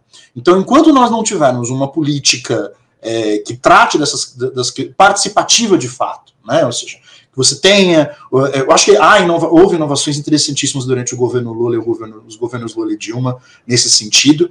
É, acho que a discussão de paradiplomacia é, ou da atuação internacional de governos locais e, e, e regionais está nesse sentido também, ou seja, que ponto que são, que são é, entes, entes políticos que são fundamentais de estarem presentes no debate, de participarem da implementação da política externa, ou seja, é, é, repensar nesse sentido, né? ou seja, democratizar a coisa. Né? É, é o debate que, que se fez no, no 10 anos atrás, já faz 10 anos que isso, que isso é debatido, né? sobre política externa como política pública, é, muitas vezes acabou caindo num, num, num, num certo vazio da gente não entender o que isso significa, que é a participação. É o debate político, é o debate no Congresso, é o debate em casa, é o debate eleitoral. É, o debate eleitoral até existe, a gente às vezes fala que não, mas ele existe. As propostas políticas externas estão colocadas nas plataformas eleitorais, mesmo que elas não estejam escritas. A gente sabia o que esperar da política externa do governo Bolsonaro, mesmo não tendo nada escrito, ou quase nada escrito sobre isso. Estava bastante evidente e não tem nenhuma surpresa. Talvez a surpresa é que foi pior ainda do que a gente imaginou. É, mas não há surpresas nesse sentido, né? Então, é, Acho que a, a, principal questão que eu queria colocar. Ah, só, só um ponto. Acho que eu, como é, representante da Unila, né, vindo né, da, da Unila, acho que é importante colocar essa questão. Numa das palestras que, que, tava, que eu estava assistindo, você viu que eu fiz um, um viradão de palestra do, do, projeto. Eu fui assistindo uma, aí quando eu vi, eu estava lavando louça e assistindo né, no, várias outras.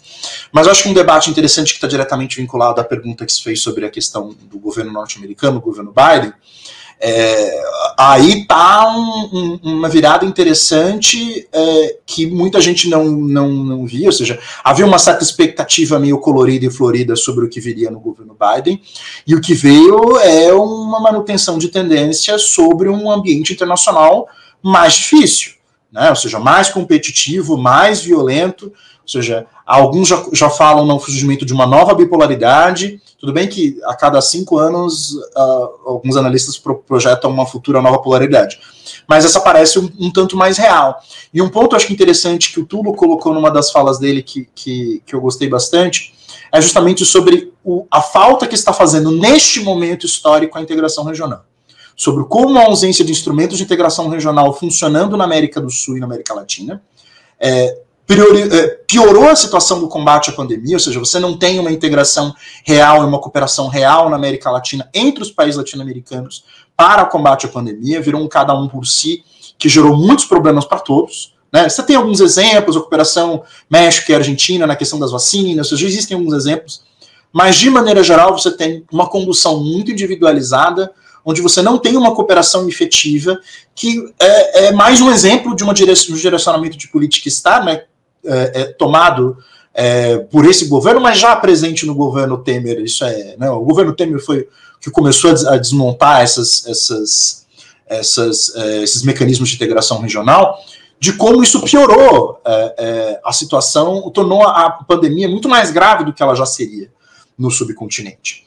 Né? Ou seja, a falta de cooperação e a falta de, de integração mesmo no campo da saúde, que seria fundamental é, seja na produção de insumos, seja na troca de informações, seja cooperação científica, vários aspectos que poderiam ter é, e que poderiam estar reduzindo o estrago humanitário terrível que está acontecendo no Brasil e no resto da América Latina como um todo, com poucas exceções, poderia estar sendo uma situação é, muito menos muito menos grave, né? E em outro sentido também de como a integração regional seria essencial caso nós estejamos realmente entrando num cenário de acirramento é, é, das tensões internacionais. Ou seja, um, um, uma inserção via é, instituições é, da, da, América do Sul, onde você tem uma integração regional efetiva, você poderia estar respondendo a, esse, a essa realidade é, razoavelmente presente, né, as disputas entre Estados Unidos e China, as, que, a, a, as questões que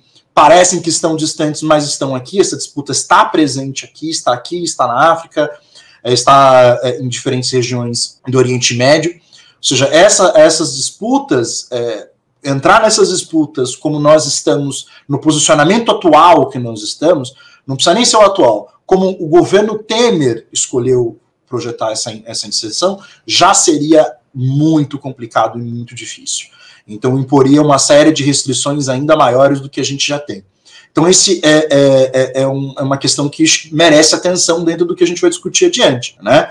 É, então, acho que seriam esses dois pontos que eu gostaria de trazer. Eu acho que a questão da gente repensar a importância da integração regional como um instrumento não só de melhoria das condições de vida e de políticas públicas da, da, população, acho que a gente começa por aí, né? A integração regional ela tem essa possibilidade, sim, dependendo de como ela é construída.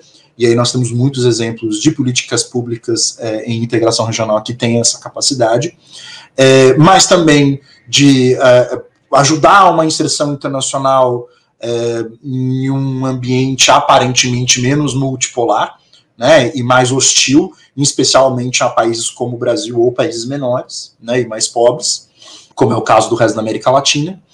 É, e a questão da democracia, né? Eu acho que o tema, o tema do, do, do programa todo é, é, essencial, né? A discussão sobre como a política externa precisa democratizada, é, assim como né, é necessário uma inovação nesse sentido. Não sei como, gente. Obviamente que eu não sei. Né, eu, mas é, é necessário uma inovação, inclusive institucional, nesse sentido. Né, da gente ter debates reais né? ou seja, os movimentos feministas, movimento negro, uh, os, os, uh, os, povos indígenas terem participações assim, é, reais, o movimento campesino, ou seja, é, os movimentos sociais, o parlamento é, e as instituições políticas brasileiras, de maneira geral, tem que ter uma ação mais, uma participação mais, assim, mais, mais forte na política externa, ou seja, e tem que haver, essa abertura é necessária, né? não dá para a gente continuar pensando na política externa eh, a partir dos mitos construídos em torno é, é, do Itamaraty, ou do que é o Brasil, ou da projeção internacional brasileira. Então seria mais ou menos nesse sentido é, os comentários que eu teria a fazer. Eu acho que eu devo ter esquecido alguma coisa, alguma pergunta que fizeram, mas eu acho que são questões que precisam ser consideradas daqui em diante. Obrigada, Felipe. Renato? Oi. É... A gente não vou comentar a questão dos militares nem dos atores locais, porque não, não entendo, e acho que os colegas já comentaram. Vou ficar mais na questão da, é, do Biden é, e da questão da se vale a pena ainda falar em desenvolvimento, né? Então, acho que essas duas questões, inclusive, elas me permitem é, finalizar algumas coisas que eu queria falar lá, que talvez não, não, que não deu tempo, e que talvez também não deu para entender muito bem. É, Bom, então eu, eu terminei dizendo que é, parecia haver, assim, nos últimos 40 anos, uma, é, uma nova, é, novos mecanismos de concentração de renda que tem a ver com tanto com coisas novas que surgiram, é, é, no, é, empresas transnacionais, mercado financeiro, empresas de tecnologia, é, e própria mudanças estruturais no mundo do trabalho, né? E, é, e a desregulamentação dessas políticas clássicas de proteção social, né? Então, eu acho que o aumento da concentração de renda ela favoreceu muito a questão da, da perda de legitimidade dos regimes democráticos, é, mesmo porque uma pessoa que está vendo é, sua renda diminuir, seu emprego desaparecer, é, de alguma forma fica é, não vê por que votar, não vê por que mais é, ir atrás de um partido político, né? Então, é, eu acho que, em parte, se entende a, a, a direita ressurgindo nesse momento por causa disso, porque eu acho que eles dão respostas para esses problemas reais que existem, né? Então, respostas erradas, ao meu entender. Então, eles vão falar do, da, dos migrantes, vão falar da, das questões morais, da, vão, vão, vão focar em coisas que, para mim, não é o foco, que o foco é justamente a gente voltou a concentrar renda nos últimos 40 anos é, de forma absurda. Então, acho que isso tudo se reflete. É, e isso tem tudo a ver com o um consenso é, do pensamento econômico, político, social do, é, do neoliberalismo, né, que está aí desde a década de 80, e que eu acho que é, dá primeiras, as primeiras é, indicações de que talvez a gente está caminhando para um, um, novo, um novo consenso que é pós-neoliberal. Não sei ainda se é muito precoce falar isso, mas é, existe, eu vejo assim, se fortalecendo uma tendência é, desde a crise de 2008, passando pela, pela até pela questão da, dessa surpresa com governos de extrema direita e muito forte agora na pandemia, que é uma revalorização do papel do Estado e pensar novas formas de é, proteção social que tem a ver é, com as mudanças que o mundo do trabalho sofreram, né? É, tem uma palestra aqui da Tatiana Roque, né, né, da Diplomacia para a Democracia, que ela fala disso, né? É, que a gente tem que pensar em novas formas de proteção social que, é, que não que venham é, complementar aquelas, não substituí-las, mas complementar ela que e não que ela não tem a ver com a questão do emprego e do trabalho, né, mas que ela que a renda social é, a renda básica de universal, né, que é uma, uma nova forma de proteção social que não necessariamente tem a ver com aquelas formas clássicas de proteção. Então, é, eu vejo assim, até pelo, até no Biden, é aí que entra o Biden. Eu não vou falar da, da, atuação dele internacional, porque eu acho que até tem algumas semelhanças com, com o governo anterior, né? Que, mas é internamente, do ponto de discurso é, e da e da próprio pacto social que foi feito nas últimas eleições lá, é um pacto contra é, essa extrema direita, né? Eu acho que é, essa a ideia que não foi aquele é, encampou, mas na prática é, né, que a ideia do Green New Deal ou projetos de retomada verde, como tem é, chamado em outros lugares, né, que é justamente essa ideia de você unir uma nova, é, é uma nova, é, é, uma nova forma de desenvolvimento centrada na, no, na questão do, de energia, sustent, é, energia limpa e sustentável que, é, que gera empregos e que esses empregos e outras formas de política elas, elas sejam concentradas em populações é, marginalizadas, né, em grupos é, que, que são que estão no cerne da desigualdade social. Então, é, população negra, popula é, mulheres. Então, é, assim, no, até na própria eleição do Biden, eu acho muito sintomático que ele escolheu várias, em vários momentos, retomar o New Deal do, é, em vários pontos do discurso dele, ele retomava o, o como que chama? O Roosevelt. Foi um dos, é, uma das dos, dos coisas. Então, acho que tá, tá, voltando um pouco essa é, novas formas de pensar desenvolvimento, novas formas de pensar o papel do Estado é, no, mundo, no mundo contemporâneo, né?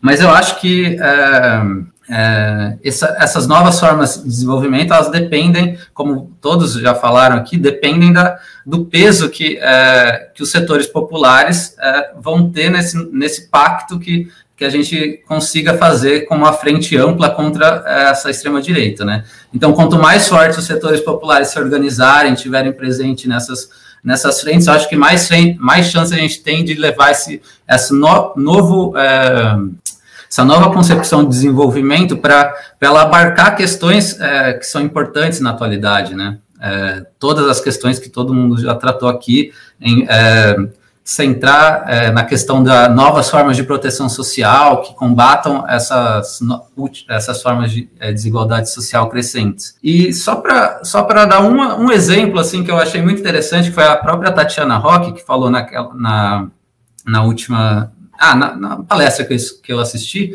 que é a ideia de você taxar é, grandes empresas transnacionais, as grandes empresas é, de, de tecnologia, e setor financeiro, enfim, é, para criar um fundo global é, de é, para renda básica universal. Então, você taxa isso, inclusive, é, recentemente tem o próprio Estados Unidos está é, apoiando uma espécie de taxação da, das transações internacionais, né, das empresas transnacionais. Então, eu acho que é, esse seria um, um, movimento muito interessante para a gente perseguir e, e assim que a gente conseguir restabelecer a imagem do Brasil, né, pós-Bolsonaro, porque é, agora tá, a situação está feia, eu acho que é uma, é um, é uma vertente assim que o Brasil teria totalmente chance de liderar o mundo, é, liderar as é, as discussões internacionais nesse sentido. É isso. Obrigada, Renato. É, a gente ainda tem mais 20 minutos. É, eu acho que tem três é, comentários aqui que eu vou trazer. É, vou falar para vocês, e aí vocês fiquem à vontade para responder, e também, se quiserem emendar nas considerações finais, porque eu acho que eles têm a ver com o que vocês trouxeram já, né? É, o Felipe Estre, ele, fala, é, ele comenta aqui sobre essa questão da gente ainda insistir na tese do insulamento do Itamaraty, quando na verdade a gente, acho que a gente tem que perceber que o Itamaraty está sempre defendendo um tipo de projeto político, né? Então, qual tipo de projeto político ele deve defender? E o Antônio Carlos de Almeida, ele faz, acho que é a pergunta de um, um milhão de reais, um milhão de dólares, né? Que quais seriam as ações do governo, na opinião de vocês, tanto para melhoria das desigualdades, quanto para melhorar a imagem do Brasil no exterior, que é o que o Renato trouxe.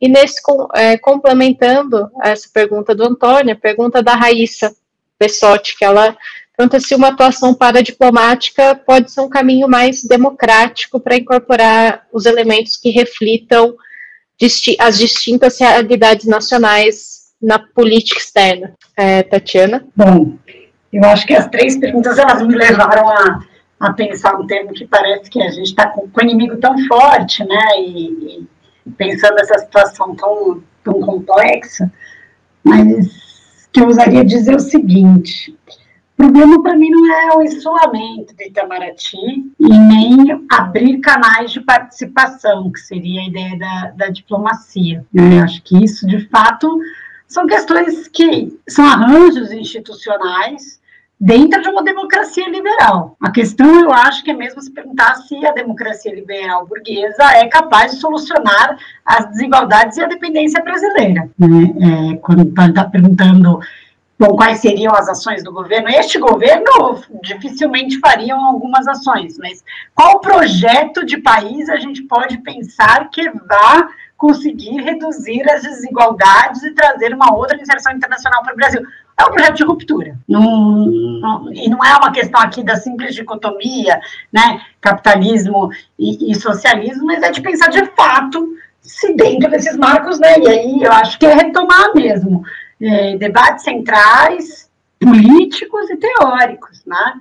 Para a gente pensar esses limites, o que é que se resolve dentro disso, né? Então, estamos falando de uma situação, sim, né, de um fechamento de um regime, né, caminhando, eu acho que, exemplo da Natália, vai dando brechas disso, né, de qual é o momento que a gente vai falar, ah, temos ou não temos uma ditadura, isso fechou ou não fechou, né, eu acho que é a existência ainda de eleições e de, das instituições é, operando, esse é o, é o, conceito, é a forma, mas que é um processo de facilitação, né, que vai caminhando cada vez mais, é muito fácil, mas acho que, de fato, conseguir colocar e falar, e não ter medo da gente falar, que eu acho que dentro desses marcos de uma democracia liberal burguesa também não se resolveria. Né? Então, vamos abrir canais de, de, de, de, de, de paradiplomacia.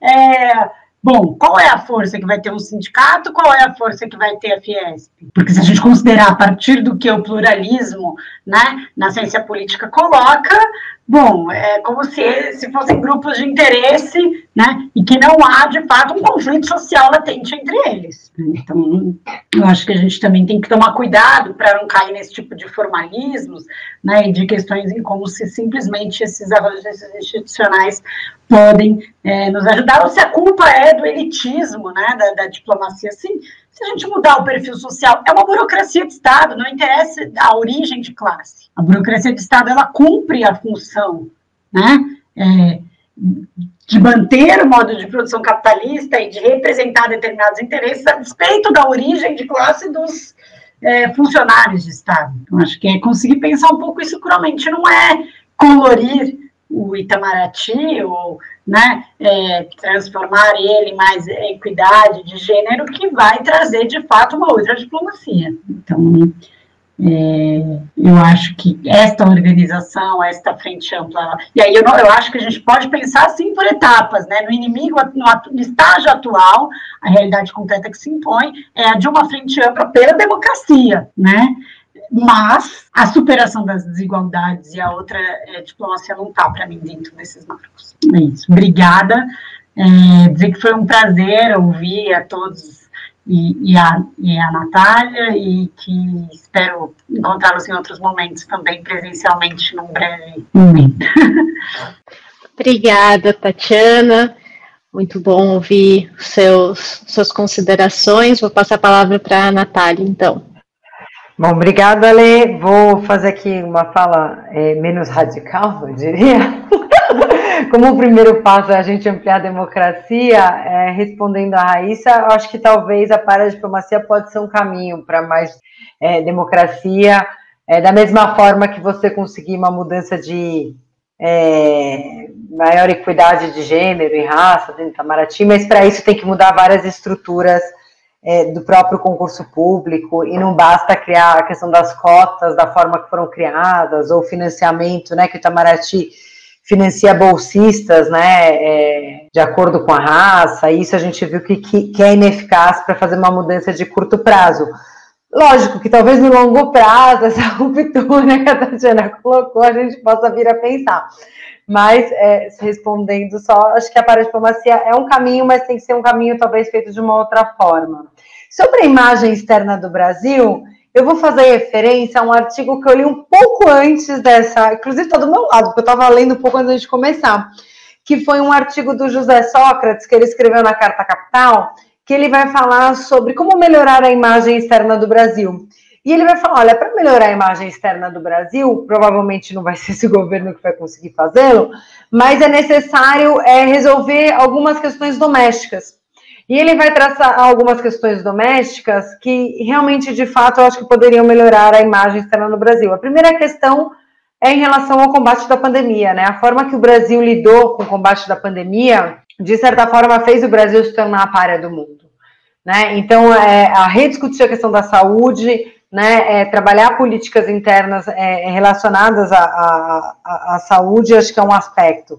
Daí ele vai trazer, eu estou com ele do meu lado, aqui eu até mostro para vocês, assim, quem quiser depois ler, eu achei que está muito bom o artigo, está aqui, ó. Daí ele vai falar é, da questão doméstica, é, da saúde, vai falar da questão do meio ambiente, vai falar sobre a questão do judiciário brasileiro, né, toda a questão da Lava Jato, né, depois da Vaza Jato, né, como é que isso repercutiu no sistema internacional. E, por fim, ele vai falar sobre a questão das Forças Armadas. Né? Então, se o Brasil quer repensar sua imagem, talvez seja o momento das Forças Armadas voltar né, ao ter o seu papel aí, né, como Forças Armadas e não estar tá ocupando, né? Acho que hoje a gente tem 7 mil cargos, é, não só de primeiro, segundo, terceiro escalão, que estão aí destinados, né, a representantes das Forças Armadas. Teve uma uma entrevista essa semana com a Vritz no, no podcast do Cláudio Couto, que fora da política não tem salvação, não sei se alguém conhece, mas vale muito a pena é, acompanhar, que ele vai falar do número, que são 7 mil. Então, assim, é, ele vai falar sobre essa questão. Ele fala, então, para melhorar a imagem é, externa do Brasil, é necessário fazer algumas mudanças internas. E, lógico, essas mudanças internas forem feitas é, eu acho que não vai ser agora por esse governo e, e pensar nesse governo pensando em combate à desigualdade, assim, é, não consigo nem. Acho que isso não faz nem parte da agenda. Então, enfim, agradeço a todos, já dou aqui o meu, meu agradecimento pelo convite. Ale, foi um prazer estar aqui, um prazer estar aqui com a Tatiana, conhecer o Felipe, conhecer é, o Renato, outro colega. Foi muito bom estar com vocês e agradecer a todos aí por terem participado e instigado o debate. Agora eu passo a palavra aqui para o Felipe. Obrigada.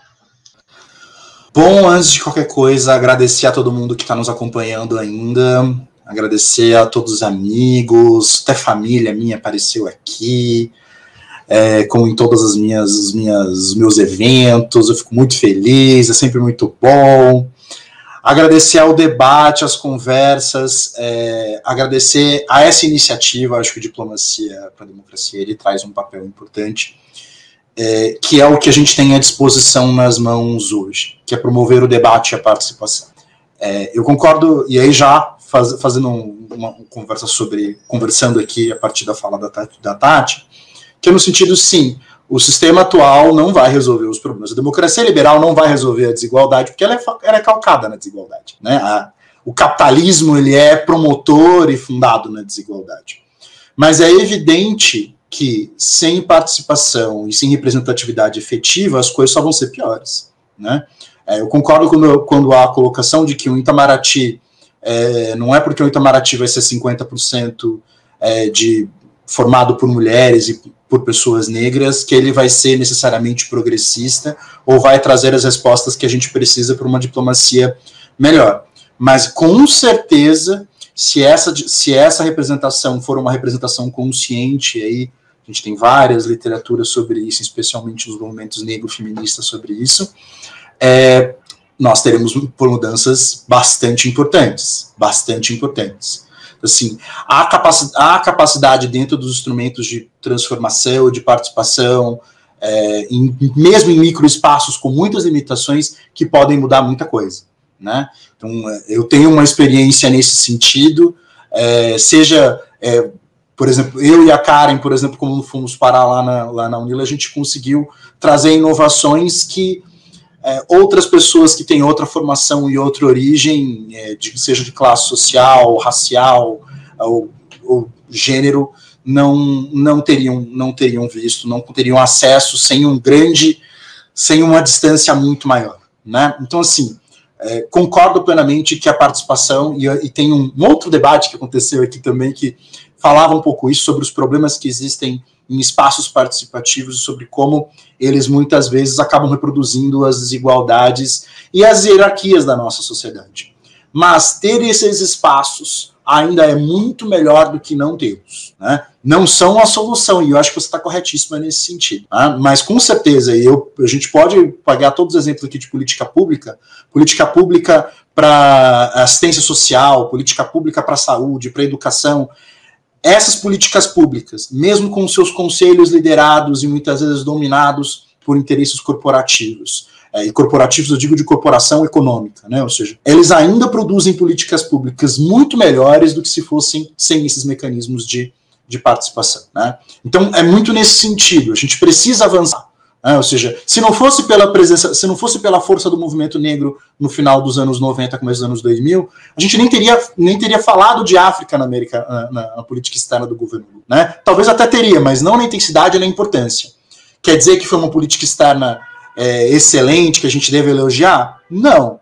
Há, há críticas muito importantes. Mas ela nem estaria ali se não fosse a participação social e, a, e o trabalho dos movimentos sociais. Então, acho que é muito nesse sentido.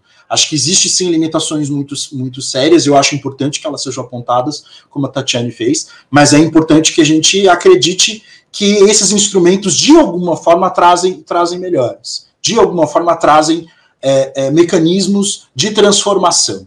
Pode não ser aquela, aquela transformação que a gente deseja, pode não ser o ideal, mas é alguma transformação e algum alívio, né? E alívio, a gente está falando, é alívio no combate à fome, é alívio na vacinação, é alívio é, na negação de políticas públicas destrutivas. Ou seja, é, são alívios que são pequenos, mas são grandes para as pessoas que estão vivendo nas condições às quais elas estão, elas estão é, expostas. Né? Ou seja, uma política de educação que leva em consideração a participação e impõe cotas, ela é muito mais transformadora socialmente do que outras políticas. Então, é, é, é, esse espírito que eu acho que, que eu acredito que seria importante a gente partir é, a partir de agora para discutir política externa, ou seja, participação, participação social, debate social, é, mesmo que não nos leve para os lugares que a gente sonha ou gostaria que acontecesse, mas a, é necessário que alguma coisa aconteça, né? Ou seja, não dá para a gente voltar para uma política externa pautada, é, decidida somente no Palácio do Planalto e no, e no Palácio do Itamaraty e com mil limitações como, como foi no passado não muito distante e é hoje, né? É, com todos os problemas presentes. Respondendo a outra a pergunta aqui sobre a imagem do Brasil, eu de verdade isso está longe das, das minhas maiores preocupações no momento. Eu acho que o Brasil vive uma situação em que a imagem internacional é não muito pior do que a realidade. Talvez seja, talvez ela seja até um pouquinho melhor do que a realidade que o nosso país está vivendo. Então eu estaria mais preocupado em é, melhorar a atuação, né, melhorar a nossa, a nossa realidade, né, até porque a imagem internacional do Brasil sempre foi intencionalmente distorcida. Né, ela sempre foi projetada para ser distorcida e para que não represente a realidade brasileira. Né, então, que bom que de alguma maneira ela reproduz, é, da pior maneira possível, mas reproduz, mas a gente precisa de fato encontrar outros caminhos é, nesse sentido. E quanto à, à, discussão sobre a diplomacia, eu acho que isso está é presente em grande parte da bibliografia e eu acredito que é, que é, que é relevante, né? ou seja, a atuação paradiplomática tem um, um papel relevante sim nesse sentido de propor outros caminhos, outras saídas e inovações em termos de política externa que podem ser válidas. Pode trazer melhoria na qualidade de vida, né? Então, Acho que é, é mais do que no desenho institucional da política, mas sim na qualidade de vida das pessoas. Então é isso, agradecer. Obrigado, Alessandra, pelo convite. Obrigado, Tatiane, Natália. Ixi, esqueci o, o nome do, do, do, nosso último. Eu vou falar, eu não vou, não vou falar apelido. Então, é... então, muito obrigado. E obrigado para todas as perguntas e foi um prazer debater. Que vergonha, gente. Obrigada, Felipe. Sem problema. A gente passa para o Renato. Para a gente é, poder encerrar.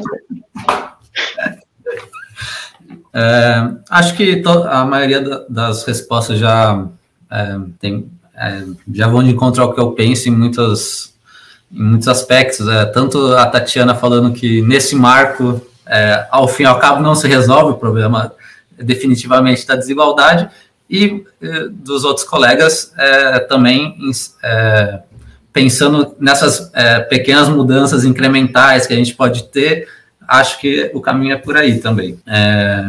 Mas isso não é claro que não, não exime a gente de tentar pensar novos projetos de país e novos projetos de sociedade. Inclusive, o pensamento, acho que, é, que tem que estar livre dessas amarras. Né? A gente tem que poder pensar outro mundo para poder é, fazer pensar essas políticas, né? E as nossas coalizões políticas e estratégias que vão levar a isso, né? É, a, a, questão das políticas, eu acho que eu já comentei na minha, na minha resposta anterior, né? Já dei alguns é, exemplos do que eu acho que é, poderiam ser políticas mais imediatas, que eu acho que principalmente tem que voltar à questão, discutir qual é o papel do Estado é, e novas formas de proteção social que encarem a concentração de renda absurda que a gente tem vivido, né? Então é isso. É, e o problema, problema mais imediato, que também acho que é, é, muito difícil de resolver, e essa era uma questão que o Santiago se punha também, né? Ele, então ele tinha o diagnóstico, tinha o projeto, mas ele se perguntava quem é que vai fazer o desenvolvimento? Quais são os atores que vão, fazer, que vão levar à frente um, proje um projeto de desenvolvimento? Então, qual a coalizão da sociedade numa sociedade tão atrasada, é, é, assim, é, nas nossas, é, assim, com predomínio é, agrário, etc., com, classe, com elites tão atrasadas, quem é que que forças sociais vão impulsionar esse pro, programa de desenvolvimento? Eu acho que essa é a questão que se põe para nós também, né? Porque foi é justamente aí que o Santiago e o, e o Brasil foi derrotado, porque ele não conseguiu emplacar a frente ampla dele em 64 e a gente teve o golpe, né? Um, um contexto de radicalização e golpe. Então, para a gente é, pensar essa frente ampla hoje, a gente tem que pensar quais são as forças, é, é, como que as elites brasileiras elas estão, elas têm que é, adotar posturas melhores do que elas têm adotado nos últimos anos, né? Para dizer assim, bem basicamente isso. É, e essa frente ampla tem, ao meu ver, que está é, calcada num, num, projeto mínimo, né? Dessas forças, num comprometimento mínimo dessas forças que vão participar dessa coalizão, que é, em primeiro lugar, é, a Constituição de 1988. Assim, para começar, porque nem isso está garantido, né? Então, é, essa, essas novas forças conservadoras estão indo ao ponto de, é, de questionar todo esse marco, o verdadeiro marco, que, gente, que, é o que a gente tem, né? Pode não ser suficiente, mas é o que a gente tem para hoje. Então, acho que o primeiro ponto é, é defender isso. Isso é defender a democracia e defender objetivos que estão lá, que é redução da desigualdade, é, integração da América Latina, estão lá já, esses, esse pacto civilizatório mais básico, né? Então é por aí. É, um, um, projeto também que esteja comprometido com a ampliação da, da participação e com a reforma dos mecanismos da democracia, porque os atuais não são, é, não são mais le, é, legítimos para muita parte da população, e centrado na, na combate à, à concentração de renda. Eu acho que isso são os principais pontos, né? Bem fácil de resolver. Mas uh, acho que a gente tem que, pelo menos, pôr esses é, nos termos uh, do pensamento, né, para a gente iniciar esse debate. Obrigada, Renato. Bom, é, eu queria agradecer vocês por terem aceitado o convite, né? Felipe, Renata, Natália, muito importante, são pessoas que eu admiro muito, que eu acompanho, né? Trabalhei com, algum, com alguns de vocês, a gente já participou de eventos juntos e eu acho que vocês enriqueceram muito esse debate, saiu com várias questões aqui na cabeça. Queria agradecer ao Antônio, a Letícia, o Ravi, o pessoal do Diplomacia para a Democracia, por possibilitar que esse tipo de é, debate seja feito, né, que essas questões sejam postas e queria agradecer a todas e todos que ficaram com a gente até agora e assistiram e comentaram e deram suas contribuições. Muito obrigada a todos.